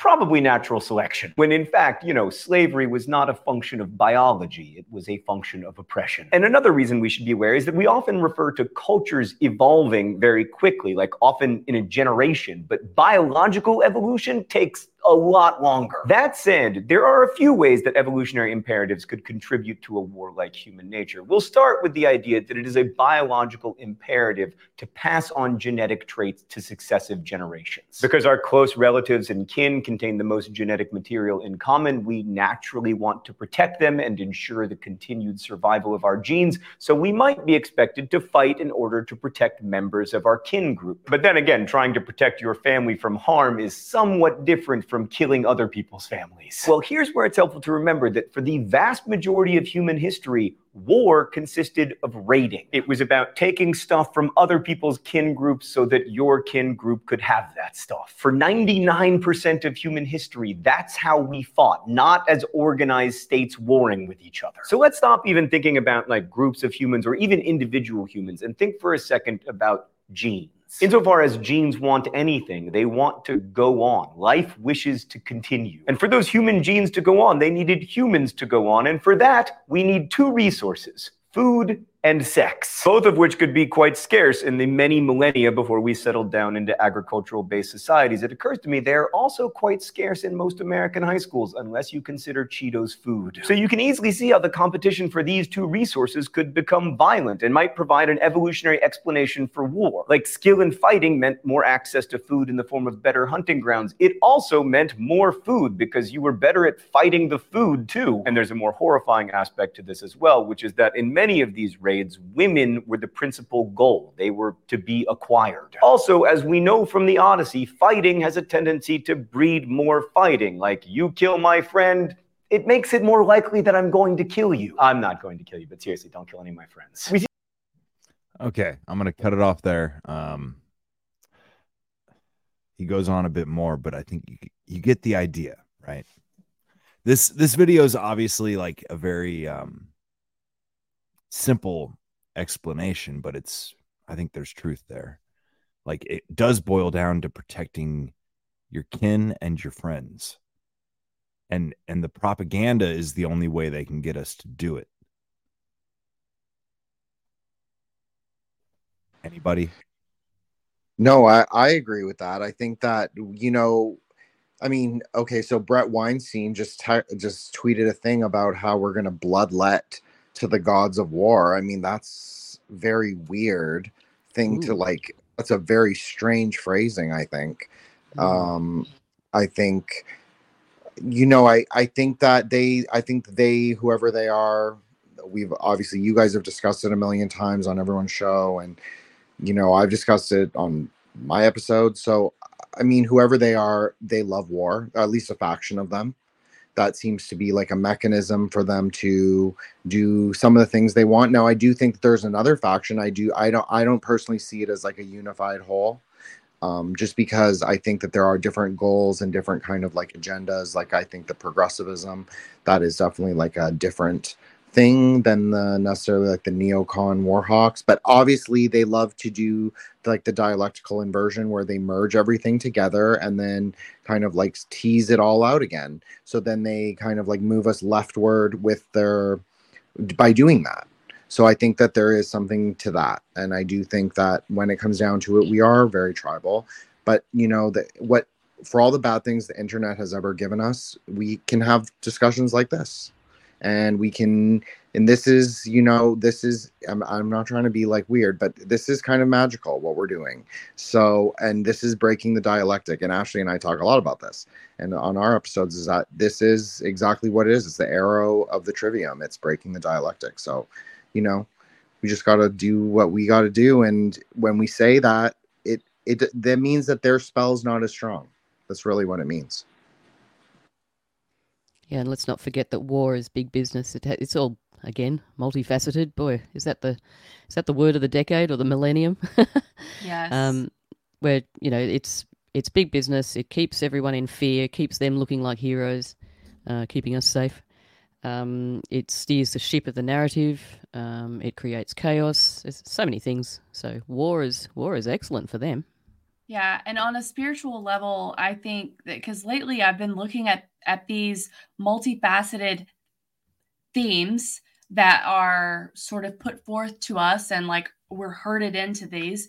I feel like there is the materialist aspect and then like what we see of the observable here on earth but then i think that there's a whole other spiritual level to that so they they're meeting all these bullet points but they're also causing trauma that they're causing fear they're causing pain. And i kind of feel like that does something for you know the predator class on on a dark magic or spiritual plane as well Well- as all the damage it does in the material. Sorry go ahead stella Yeah, sorry. Um, yeah, well, trauma keeps people compliant, so they have to keep us in a constant state of trauma, and and it is true. Uh, What's happening in the spiritual will manifest into this d- dimension, and that's what's happening. And they they're making certain things manifest. That's what a, that's what a ritual is. Um, so we can we must expect what's happening in the spiritual realm um, to also appear here. It's fairly obvious. I mean, you'd have to be blind not to see that things have ramped up, particularly of late. Yeah, I agree. I think that it, you know, I they're definitely doing their spells. We're doing our white magic spells, we'll call it, by doing this, like just discussing it, but it's magic. So that's what we're doing. And uh, so many other people are doing it. And yes, the internet seems very divided right now, but this is exactly what it seemed like at the beginning of Ukraine. Like I remember it so clearly. The libertarians were all like based and red pilled, and we were all like anti mask and like, you know, fuck lockdowns, fuck the vax, like, or you know what I mean. Anyway, so that, you know, we were all like on the same page. And then suddenly the thing, the war breaks out and then it was like completely divided again so this that and that's a kind of like that's a dialectical process that they're doing as well so they're trying to get everybody into the different camps right and left and you know what we're people have way more in common way way way way way more in common. Like i'm not a big fan of those two abrahamic religions that are you know doing their thing right now but we really do have more in common than not.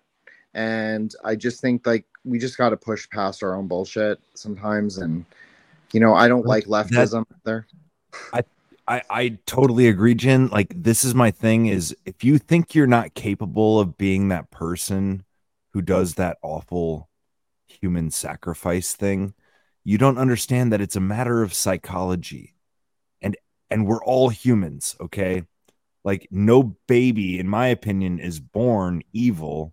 It's a matter of multifactorial systems that influence how people become and it, you know it's a valid reason to bring up religion because perhaps some belief systems are less harmful than others you know when you look at it objectively um i do have another clip here but anybody with any thoughts before we go into it I'd, I'd like to know whether anybody has. This is a pretty big one, okay? I'd like to know whether anybody has heard the theory of Ukraine being the new Israel. As in, well, Israel It's- took in. Israel is not known for taking Mhm. in um, war immigrants, you know. Um, but they took in Ukrainians. I, I have heard that yeah, Odessa was it's the gates, like an, a spiritual gates to. And Mhm. I wish I could remember the exact word or the exact phrase. Look at the this the Ukrainian symbol. It's a it's a symbol to Moloch. yeah. right. Who who There's worships so Moloch? much- I think there's a lot more spiritualism and symbology here that most people are most people No. are um, aware of, I guess. I I No, agree with that. sorry. Oh, yeah, really quick, Jin. I was just gonna say, and I don't know all of the details, but I do know that the Orthodox Church in Ukraine, which I think is part of the uh, the Donbass area, has been under major attack um, by this latest war. So I think there's something really significant, probably for a couple of like for for all the reasons, right? Like spiritually, I think it's really significant. And then also we know that they called Ukraine the breadbasket of, of the world. So I think it's merging these two really important things for that place to be a target. It's best It, Oh, I'm trying to find it there. Is that in the east? As in Russia's old territory? You know, on that note, though, real quick, Ashley, I think there are places of significance, like on an energetic and spiritual kind of level. And it's why people carved paintings and, you know, in the rock, this, that, and the other. It's why it's, you know, I, I doubt the Eiffel Tower is just a monument. It's like that's a fucking antenna. The pyramids were built where they were built for a reason. I could go on, but you get my point. There's energetic places that people have chosen to recognize. And if if we're fighting over shit, there's there's only a handful of reasons why. Well, that's what ley lines all all about is um, energetic points where generally temples are built, and then churches are generally built onto foundations of temples. So there's that, and then if if you line them up on a map, they are generally in a fairly straight line, most of them. Um, so there's that. There's that sort of geographic power.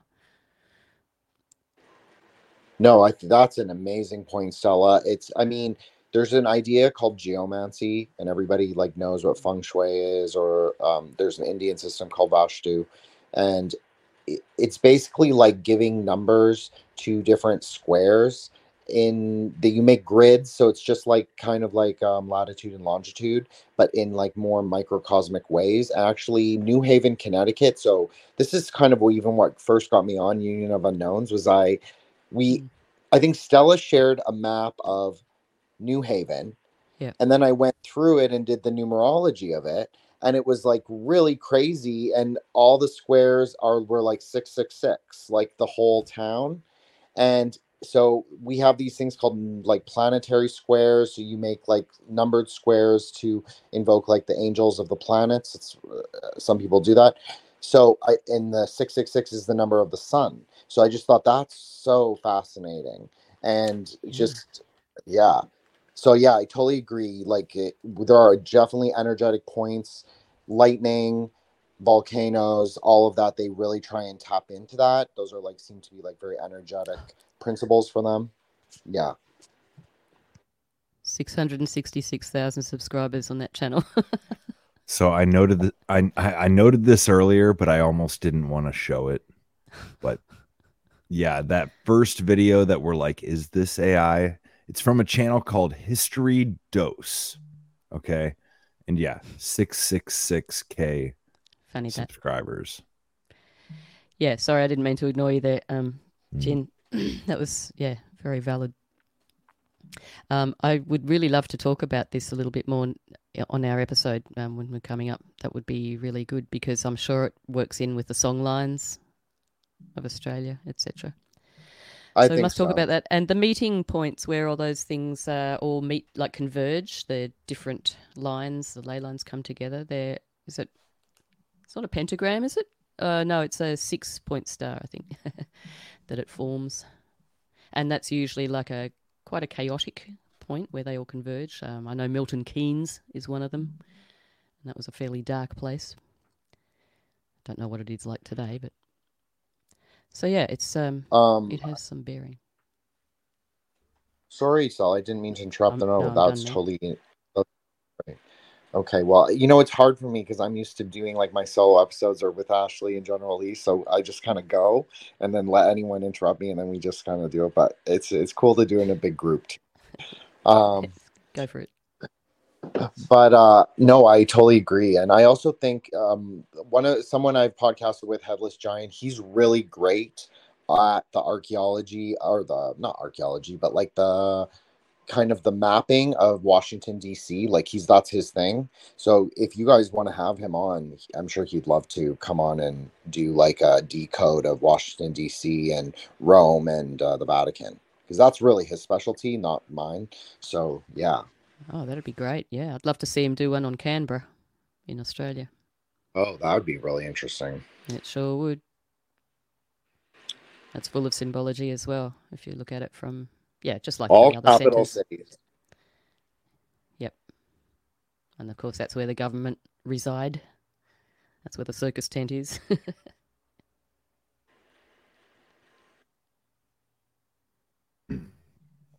I did just get a notice saying that we were interrupted because of copyright Uh-huh. issues. But That was that channel. interrupted, not not booted. So I guess we're all right. Cool. Thanks, YouTube. Yeah, thanks, oh censorship god. Fuck them. Fuck those assholes. All right, so I do have something here um, that I think is worthy of showing.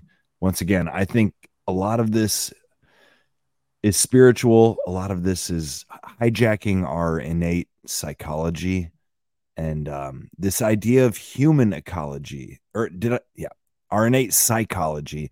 Human ecology is this it's what I studied, and um, the basis of it is super simple. You know, how do people and their environment interact? And by environment, that means everything social, physical, cultural, political, fill in the blank. Um, but when it comes to breaking down what, you know, why do people do what they do? I think this is useful. It's a very simple theory, but it's worth like hearing expressed in its entirety. So here we go. All children exist within a social context that shapes them and is shaped by them. This two way interaction is at the heart of the ecological systems model proposed by the psychologist Urie Bronfenbrenner.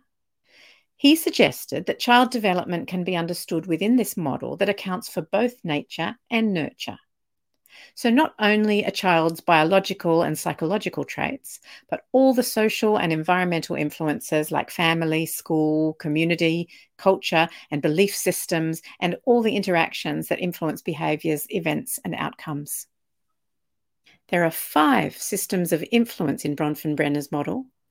The microsystem is comprised of the individual child and those they directly interact with, such as family, friends, neighbours, school, and service providers. The mesosystem is concerned with social connections, relationships, links, or interactions between the various settings in the microsystem. The exosystem is the broader social context, and it includes the political, legal, educational, and health systems and the job market. The macrosystem includes social norms, cultural mores, religious beliefs, and the dominant ideologies, which are the drivers of laws, policies, and practices. These four systems are embedded in a fifth system, the chronosystem which is concerned with time, individual time, as in personal biology and biography, historical or social, cyclical, as in the changing of the seasons or the celebration of anniversaries, and future time. Each system influences and is influenced by other systems. So a change in one has the potential to produce a change in another. Let's look at the example of substance use in the ecological system. At the microsystem level, maternal substance use can affect the development of the unborn baby, the inner world. An infant exposed to alcohol in utero may develop any one of three fetal alcohol spectrum disorders, which can result in abnormal facial features, small head size, growth deficit, poor coordination, hyperactive behavior, difficulty with attention, and poor memory, which will, of course, affect the child's behavior and the relational responses to that child in the mesosystem. Still at the microsystem level, substance use can influence the child. Th- Okay, I, I'm pausing it because I'm realizing I didn't watch this whole video, and it seems like it's just going to be about substance abuse. Um, I don't know. I don't know if she just goes on about that one example, but the point is that everything, you know, I would add another ring to this circle, like the spiritual system, the the metaphysical system. But Yep, there is one that covers religion there somewhere. I think it was the third circle. Well, that's that's what you've been taught. Oh, It's okay, your yeah. religious belief uh structure. Indoctrination type religion. It's not necessarily everything that exists within that realm, right? That's what we're kind of getting at here. There's a whole lot more than what you you're taught in Sunday school or at public school. you know, it's uh there's a little more to it perhaps. I just want to offer this because I thought that was very interesting. The clip is that they wrote it in spheres, and we've been talking about like this whole time, at least I have, is about the densities of the Kabbalah spheres, and there are four. And I just think that that's very interesting that they kind of delineated it out like that. And they labeled every sphere as like denoting a different set of correspondences, which is exactly what Kabbalah does. So I'll just leave it at that, but I think that's really interesting. Well, concentric circles are useful in all kinds of ways. I mean, that's a pattern that uh, it's everywhere. You know, the trees rings. I mean, eh, there's there's lots of geo works. I I don't I don't see the concentric circle as like a negative. Um, it just is what it is. Things with within things within things. This is about systems thinking. That's what the the discipline of ecology is for is seeing things not as um you know one problem one solution but what is the entirety of the whole. And i i guess i only say it because i, I keep coming back to this idea that like in our history what what little history we know first of all there's so much we don't know but there is this constant struggle of of I guess the bloodletting versus the the decent. I don't know. Anybody. Jin. Jin. Sorry, I was just off. You're, Yeah. Oh, sorry about that, Mike. I was Yeah, you're off. It was just you're totally right. I was just mm-hmm. offering an, a funny observation that I thought, Yeah. and I just thought, you know, like because they drew like a hexagram at the beginning, and there was just like little elements that I thought, oh, Mm. that's quite interesting. That's all. Mm-hmm. Just it was just an observation. It wasn't, eh, you know, I just it's all lighthearted, right? Sure, sure. I just wanted to give someone else a go, basically. Huh. Ashley, you got anything? I actually stepped away during that to get some more water, so I missed most of the video, unfortunately. Very cool. That's okay. That's okay. Well, okay. Um, so there's a lot of circular things going on. We see it in logos everywhere, especially lately. The WEF logo is circles circles everywhere. I mean, this as you as you say, Jin, there's or as you say, Mike. Sorry, there's nothing. Uh, I don't see anything too nefarious about circles. it's the circle of life, you know. Um, everything is cyclic. Everything comes back. Everything comes back to the start. You know, the pendulum swims swings back. The circle encloses and starts again. Um, so I just see it as a very universal symbol. Um, uh, you know, I see that as also a ripple effect. You know, that looking at that chart as the ripples of as it is. I mean, it all starts out. What was it? The micro sphere, I think it was. It's like the very beginning. We don't have a lot of uh, um, choice, I suppose, in that because we are. That's generally our infancy and our being grown up sort of uh, situation with family and I guess school to a point. So already, I mean, at a very, very young age, we're already thrown into the system and indoctrinated. I mean, let's let's go back right to the beginning. As soon as you're born, you're jabbed, right? So then you're indoctrinated younger and younger and younger. They're starting to get kids going to to childcare and what have you. Um, so you don't really belong to yourself for very long, do you? And then you don't belong to your parents for very long either. Um, yeah, it's not long till you're turned out into the world and the world shapes you like a piece of plasticine.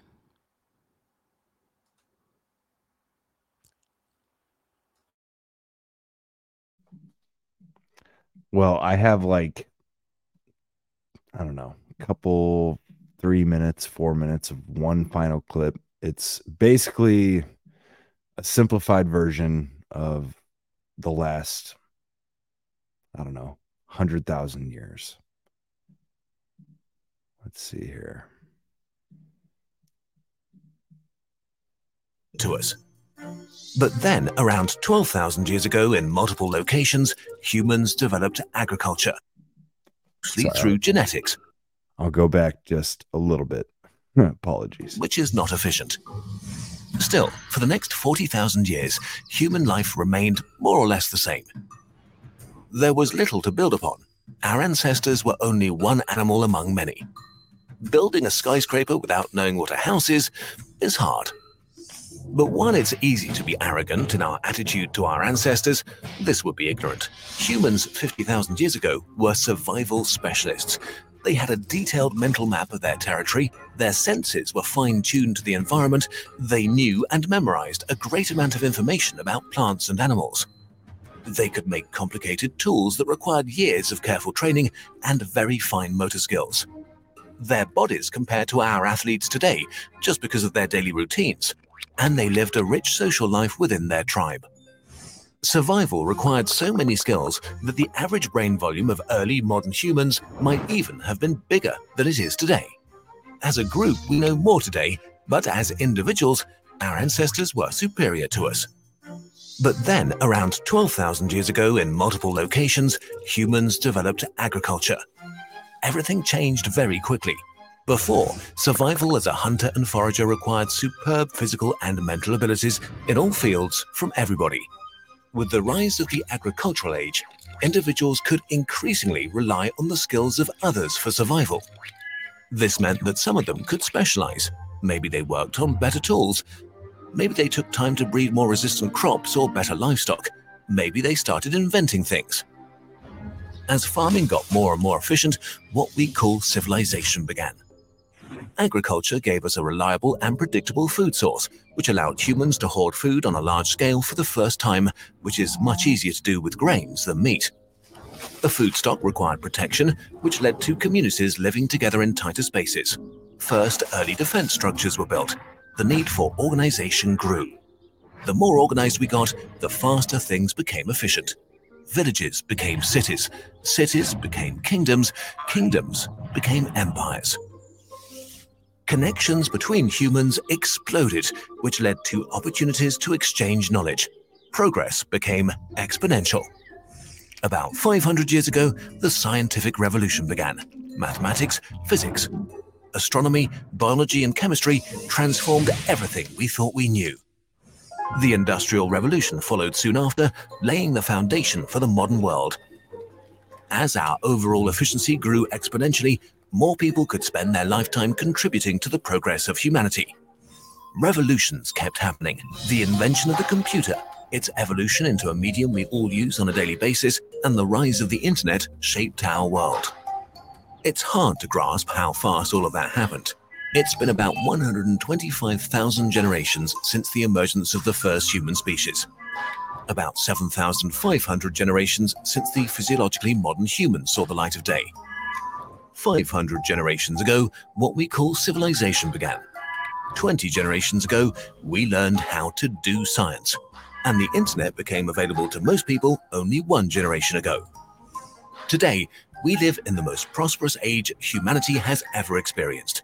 We have transformed this planet from the composition of its atmosphere to large scale changes in its landscape and also in terms of the other animals in existence.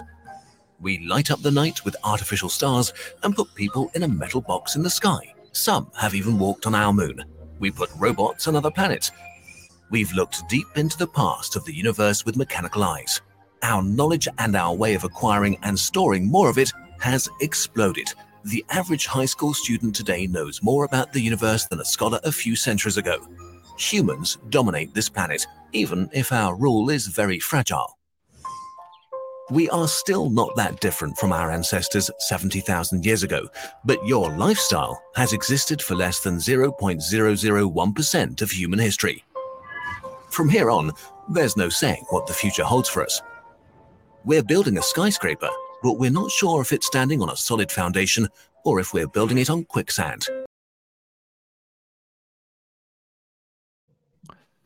you know that I I know that shit had like a certain bent to it, but simple This- summarization. I don't know. Do you guys buy it?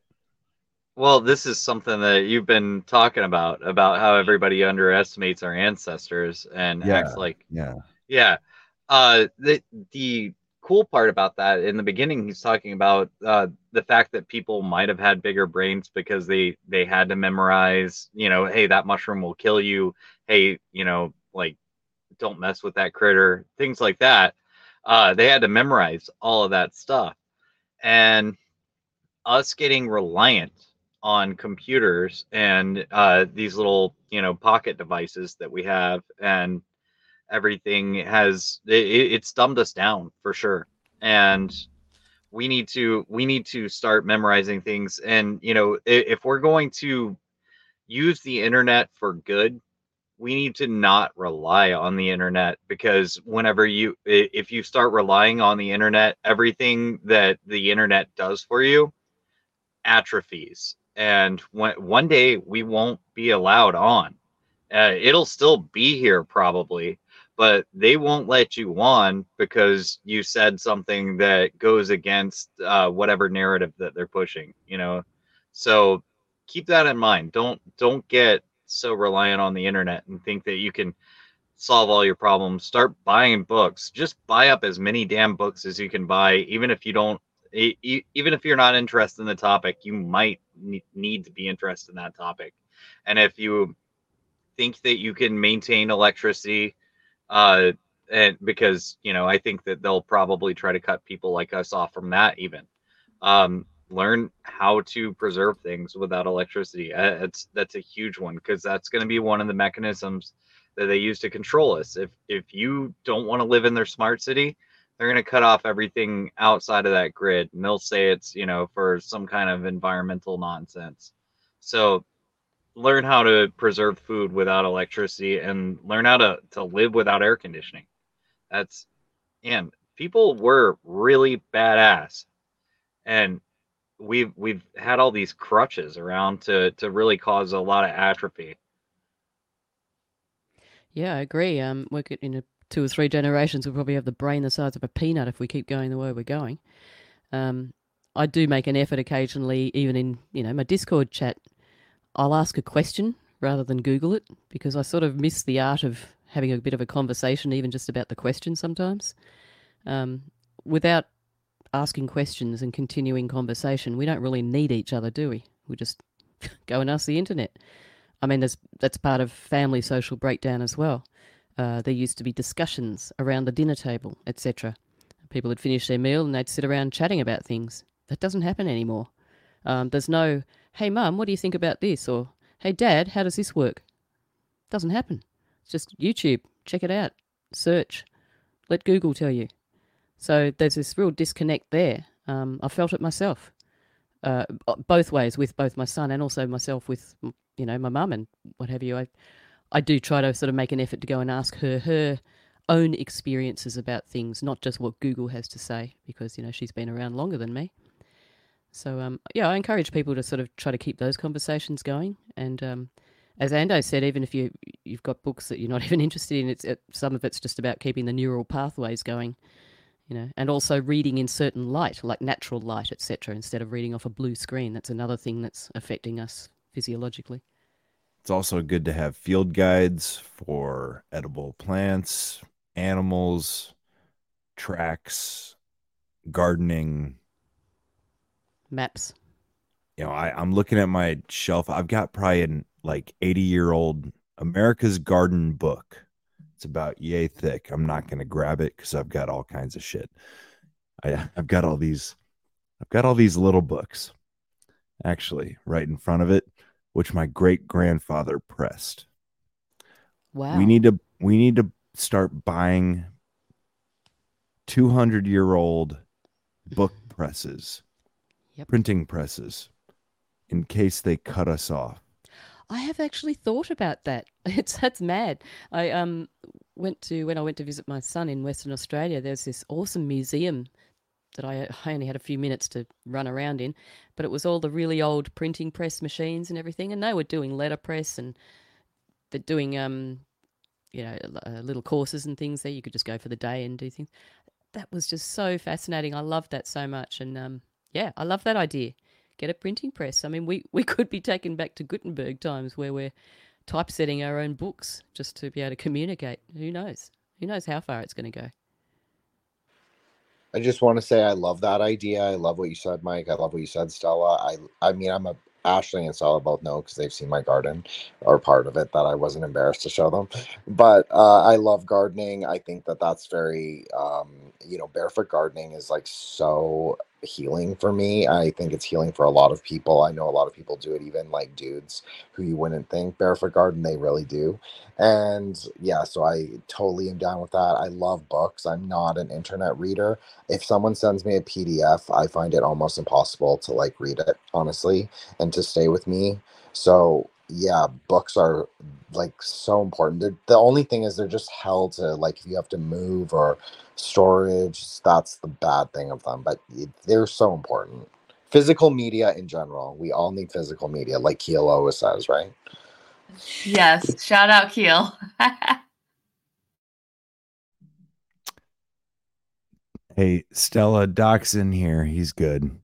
Um, you saw me you you saw me perk up and move my headphones. I I heard I I can usually tell if it's fireworks. I'm pretty sure I just heard about four or five gunshots. Mm-mm. So that's Is that that's fun. common? That's fun. N- not in this neighborhood. Could have been firecrackers, but didn't sound like it. Um, Is it the. YouTube army coming for you, man? I sure hope not. Doc's fine though; he's here. Ah. Um, but dude, the world's crazy. Like I said, I was I was a carny for the weekend, and if you've never been a carny, the only people crazier than the carnies are the fucking people at the carnival. but I was gonna, I, I, I ended up grabbing a whole fucking stack of books. I'm just gonna run through them real quick. You know, this might, this generalize what you should try to have in in hard print. First of all, Common Sense by Thomas Paine. A local hiking guide of the national forests and whatnot. 101 trees of whatever state you live in. Scat and tracks. Edible wild plants. This is more about gardening, but winning the war on weeds. This is that old one, America's Garden Book. Um, hold on. Man, it's fucking old. Um, hang on. 1939. There's more information here than the internet will ever give you. And a field guide to local insects. Mike, Just- I, I, Just, just a bare Rich. minimum. You're a rich man. I was I was just thinking about how important it would be to have hard copy encyclopedias, uh, Yes. especially those Yes. made made before everything got all woke and bullshit. Before 1940 is what you've got to aim for, preferably, well, before 1945, preferably before 1940, and very, very prefer- preferably before 1901, 1900. Um, they're the books that you really, really want to get, especially the um, natural health books, you know, like Grandma's Remedies, all that sort of thing. Um, botanical books, yes. Um, I've actually got a Australian weed forager's handbook here, that which I think is quite invaluable to have because I was having this discussion the other day, and it's quite funny because um, when I was farming, you know, I didn't, you know, have a great green thumb. It didn't come all that naturally, and uh, I remember thinking, oh, one day I want to have a weed farm. At least I'll be able to grow them. It's like that might come true. so yeah.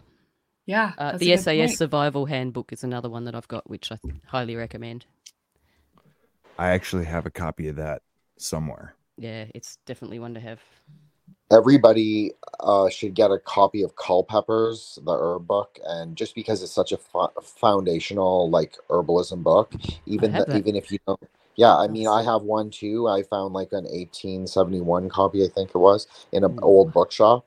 And you know what? I've read it uh, like the online because that's obviously all online on Mrs. Grieve's. But it is such an invaluable book and it lists the planetary elements for each um, plant as well. So it's actually really interesting when you're looking at it like as a series of correspondences. Is like the idea is that you can use the plants of each planet to treat planetary illnesses. I just I find it very fascinating personally. I think that's like a really great foundational book for everyone. If anybody wants any other recommendations for like hardcore permaculture stuff, if you really want to grow like a whole house homestead, um, I have other recommendations, but they're in milk crates way back there. But here's one more spiders, just in case. in case you get bit by some or you see something and it's cool. Either way. Field yeah, guides. some sort of a. Did you? Uh, I didn't see. Did you hold up some sort of like a first aid book or something? It's probably a I have a couple first aid books. They're just not on the shelf. But Yeah, and also honestly, that that, you need that a- kind Mm. of shit. Yeah. Yeah, and you need a really updated version of that too, because I know, for instance, snakebite. Um, the method of treating snakebite has changed a number of times over the years, so you need to sort of stay on top of that. I highly recommend going to used bookstores and looking for the field guide section Mm. and just buying whatever you find. If it, Also- if it applies. Speaking of first aid books, it's good to have a, a good first aid kit, and it's good to have tourniquets at the ready, no matter where you're at. You know, at least you know it, the the faster you can get a tourniquet deployed on somebody, the faster that that, that or the the higher their probability of survival is. So you know, keep them keep them close, keep them handy. Yes, I have a snakebite kit on my list of things to get. It's right at the top. Since almost stepping on an Eastern Brown recently. So that's more something you have to worry about. We don't have any snakes where I live, so I'm gonna pass on the. I hate them so much. Oh, Oh. right. Mm. I I have a healthy respect for them, let's put it that way. I know you do, and that's very good. And you know what? If I lived there, maybe I would too. But I really don't like them. Like, really, really don't like them. Give me anything else. Spiders, I'm totally cool. I'll bring you outside. That's fine. You know, but but snakes, I don't like. Man, you better you better stay in Canada because like there's snakes pretty much everywhere. Uh, we You have could go to copperheads Ireland and- or New Zealand. Yeah. Why I do live on an island, so I have that Oh. check mark. And then, uh, uh, you know, I can't live in New Zealand just because, like, well, we'll get into this when we have our episode, but like, all the it's so woke there, and you know, they really, Yeah. you know, surfed on the indigenous wave, we'll call it, to make it that way, which is very how it is here too. So just too similar. I'll just stay here, might as well. Uh, I definitely wasn't suggesting New Zealand. I was just saying they haven't got snakes. It was it was great in 2006, 2007 when I was there. it it really ramped up over the years, and I I guess you know now now that I'm I'm more into seeing this stuff, I can see some of that stuff as it was progressing. You know, uh, the way that you know because I wa- I watched a lot of TV there, and I, I'm not big on TV, but i if you're going to a place and you're trying to uh, immerse yourself in the culture, that is a way to kind of understand it pretty quick. New Zealand does have phenomenal shows. I will say that. Like, I don't watch TV at all now, probably not for like the last four or five years. But Are you talking about Shortland Street? okay, so I've never seen that one, but they have the one about the family who was like the thieves or like they're like kind of like crooks, backwater. Oh, crooks. that it was just yeah, that was the show that they adapted to the U.S. Uh, Yes. it was. uh, yeah, I forgot what it's called. My sister watched it, and I, it, I didn't really like the show. Just it, it a lot of things bother me about it. I'll, you know, uh, I could talk about it the later. Kiwi version is really good. Honestly, the Kiwi Yeah, version okay. is really good. Ah, what was the name of that show? I'll find it, and I'll find it. we got to use our extra brain. We got to go look on our phones. See, that's it's something that I knew. See, I zoned out because I was just looking at all these beautiful books. now I'm wondering where my tourniquet is. I thought I had it close. There is one thing about books too, which is probably worth a mention. Um, is if you do collect a whole lot of old books, try not to store them in the same room as where you sleep or spend a lot of time. Because, um, for instance, and I'd love to see your library, Jin. Um, for instance, uh, let me say again, Jason from Archaix collects incredible amount of books and very, very old books, and then he used to uh, broadcast from. Well, I think he still does occasionally, but broadcast from the uh, room where his books were, and he started developing this quite a nasty chest infection cough thing. So uh, yeah, they can just be aware they can carry molds and things like that. Um, so it's just something to be aware of. That's all. Maybe them Okay, in uh, cabinets or something.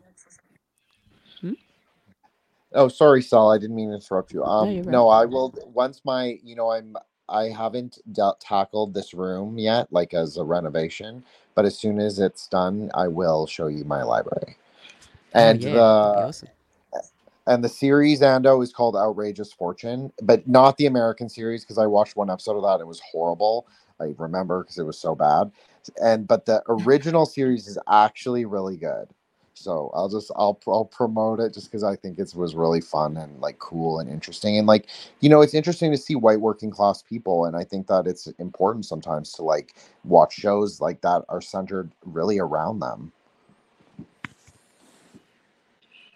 Yeah, uh, I I still can't remember the name of the show, but uh, I mentioned Shortland Street earlier. It's a soap opera, and um, and I think that that's that's one of the things. Like, if you find a soap opera of a new culture you're trying to understand, it kind of it, it throws a lot of the a lot of the relevant cultural stuff at you. And I I lived with a woman that that she found me hitchhiking and she was like hey you can live in my garage. And so i i had a family there and it was that was really cool. So she liked to watch the show so i watched it with her and she told me all about all these characters and i thought that was really fun.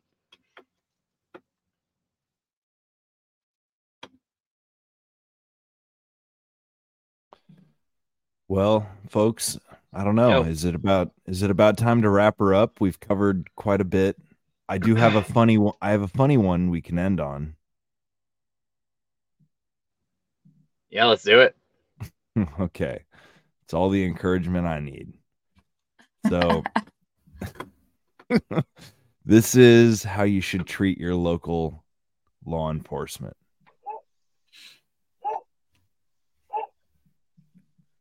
You're gonna need to get your fucking hand off my fucking camera right now. I apologize. Get your fucking hand. Don't cover my fucking camera. Listen, bitch. Don't cover my fucking camera. Cover my fucking camera. I thought I Ever. No, sing shut the the fuck up. Shut the fuck up. Don't fucking cover my fucking camera, son. What the fuck do you want? Okay, there's no need for that name calling. Fuck dog. you, bitch. So you know what? There's no need for you to be all secret shady covering the fucking camera. What do you fucking want, bitch? That's an officer safety protocol that we usually. No, do. no, oh really? No, for my safety protocol, you ain't covering my fucking cameras. You're violating my fucking constitutional rights. What the fuck do you want? I am here to talk to you. Are you home? Fuck you. Are you? Get the fuck off my property. You got a fucking warrant? Get the fuck off my fucking property. I actually do have a warrant. Whoa, really? Get the fuck off my property. It's Bye, just a bitch. Bye, you fucking cunts. Bye, get the fuck off my property. Are you are you home to come out and talk with me? Yeah, bitch, I'm inside hiding from you. That's what I fucking do, you dumb cunt. Get the fuck off my fucking property, man. You know how many times you guys have accused me of hiding in the fucking house from you? Get your fucking hand off my fucking No, camera was- and get your fucking on the get away from my fucking camera. Get the fuck off my property. Right now, get the fuck off my property. Are get you the fuck off my property. What do you not fucking comprehend? Show me a fucking warrant, cunt. You got a warrant? Show me a fucking Dawn, warrant. you're losing connection. Ma'am. Fuck you, you fucking ugly cunt. The fuck off my fucking property. It, it, it, are you able to restart or something? No, no, no, no, no.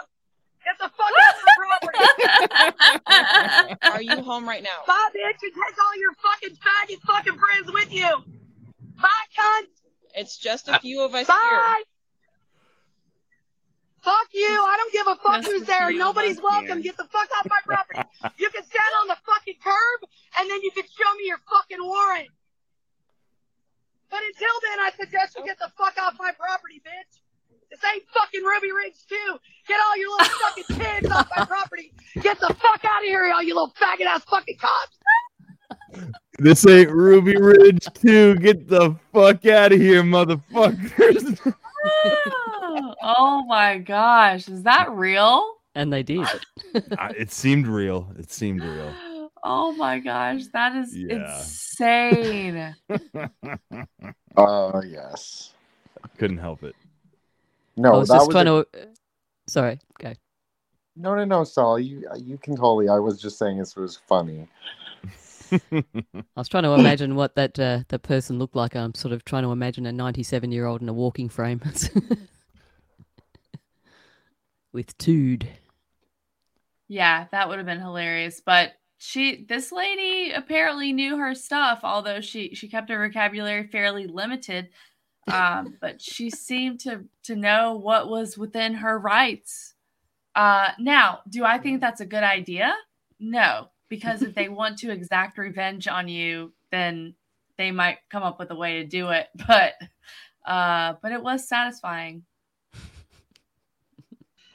Yeah, No, you pull stuff like that. You have to be impeccable, like, and not not let them catch you do anything at all, because they'll they'll start they'll start on you for just little stuff. You know, if your trash bin stays out in front of the place for too long and whatever, shit like that, they'll just they'll come after you for whatever they can. Yeah, that's what I think too. Like they'll nab her when she, you know, she has to leave the house sometime. Yep, when she doesn't have a, a doorbell on her. Well, you don't have to be home to talk to uh talk to people through your ring cam. Right. Well, there was that moment where the officer's like, "Ma'am, I think you're losing connection. Um, can you restart or something?" Like that was kind of funny. it It's was like- funny. I'm like, "What?" Can you turn yourself off and on again, lady? yeah, I'm pretty sure they were not home. She's just like, "Yeah, that's what I'm doing. I'm hiding inside from you bitches. Like, fuck you." She Get could have off. been too. Oh. She could have been just chilling inside. She, who knows? You know. chilling on the recliner, fucking on her phone, like this. The doorbell like camera on the big screen in front of her. The fucking no, fully fully loaded with a you know big gun. I'm thinking. I, I like the uh the start of it, the whole start of it. Get your hands off my fucking camera. Just- My Yeah, favorite line Safety protocol.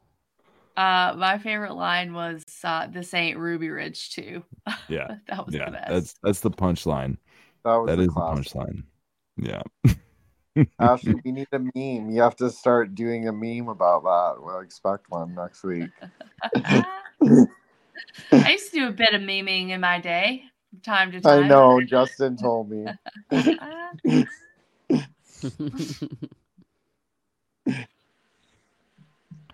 The Let's- meme queen. There there Time to go. I was just gonna say there is like a minute left of this. Oh, let's let's Oh, please do it, guys. Let's hear oh, yeah, it. let's do it. I'm ready for it. Hey, fucking Ruby Ridge too. Get all your little kids. Fuck out of here, all you little faggot ass fucking cops. yeah, fuck you, bitch. You pointed fucking ARs at me. Fuck you, cunt. Can't wait till the fucking yeah. Fuck you. that might be it. Oh it's my like god. it's like the little yappy dog at the door, isn't it? Yes. This woman is, I mean, it takes quite a bit of energy to have that amount of sustained yelling. it really does. Yeah, she's Power got some to rage. She's got some rage. Oh, This her- it's not her first rodeo, you know. her vein was you, you c- I could just see it like the vein in her forehead was really pulsing. Bulging. Yes. Yeah. yeah, red face, everything. Well, I'm I'm thinking we probably probably send it around and and sign her off. Yeah. Sounds aye, good. Aye. Aye, good. aye. Well, I'm Mike the Polymath, Easy Peasy Podcast. Um, buy some books. Go to easypeasy.ittybitty.tips if you want to buy mine, and uh, I'll pass it to Ashley. Alrighty. Um, thank you. Thank you guys again for a really lovely conversation. I was glad to have Jin with us. Always love uh being on with my pod mate, Stella. Um, so I really appreciate it. Mike Ando is always great. And you can find me at Union Unknowns on Twitter. You can find wait, Ando. Ashley, how do we find how do we find Union of the Unknowns? Well, Ando, I'm glad that you asked. You can find us on our Linktree page at union un, unionoftheunknowns.com. That has all the ways to get in touch with us, including a link to our Discord server, and we would love to have you. Jin. Oh, I'm sorry, Ando. throw to you. You throw to me. Um, Ando, Burn Babylon Burn, and the Doom Kitchen. You can find me at libertylinks.io slash the Doom Kitchen and email me at the Doom Kitchen at protonmail.com. Jin the Ninja, how do we find you? Okay, so you guys are all so profesh with your link trees. I'm so embarrassed. but um, anyways, I am on Twitter at Wukong Reborn, W U K O N G Reborn, and uh, Insta Threshold Saints, one word. And uh, you can also email me at threshold saints uh, protonmail.com as well. And uh, I have an ups- upcoming episode with Union of Unknowns. I'll be with Ashley and Stella and Drew and yeah, and then that we and Ashley and I are doing um our series on the NDEs on subconscious realm. Shout out General Lee. Uh yeah, and I have a million interviews coming up. I'm not trying to like be like woo, but I do uh, and I do so that's so that's it. So but don't follow me on Twitter because like I'm a little savage, so you know, that's be prepared. It's the only way to be, man. It's totally cool. Oh, and thank you so much, Mike and Ando, for having me on and like tolerating me and all my bullshit. Dude, so thank no, you. man, no. This is the uh, we call it what the fuck for a reason. I want at some point to be like, I don't fucking know about that, man. you know, it's the whole point. Like we're we're we're just asking questions. And finally, Stella Q. Yeah, yeah. Keep the savage up. We need more savage. I think. Yeah. Um. Yeah. Look, I you know never really into promoting, but look, yeah, Union of the Unknowns with with my friend Ashley and other friends there, and uh, we do the once a week, not your mama's news. Um, we'll laugh at Clown World there. And uh, occasionally I'm on the propaganda report with Brad Binkley, which is fun. And uh, yes, as Jin also mentioned, thank you for that. Uh, Drew Misson's You're Missing the Point if you want to have a little listen to what's going on in Australia at the moment with the voice and the referendum voting, which is coming up in five days. It's going to radically change Australia, really, one way or the other, in one sense. So, um, yeah, let's ho- hope it all goes well and there's no um, civil unrest or something like that. I, I don't really see that happening. Anyway, sorry, that was a big long sign off. Thanks for having me. It was good. it was good. Nailed it. Thank you Nailed it. guys. Hey, it's always a pleasure, y'all. Um, yeah, yeah. Thanks, What's there to say except what the fuck? Thanks for coming, and we will see y'all next time.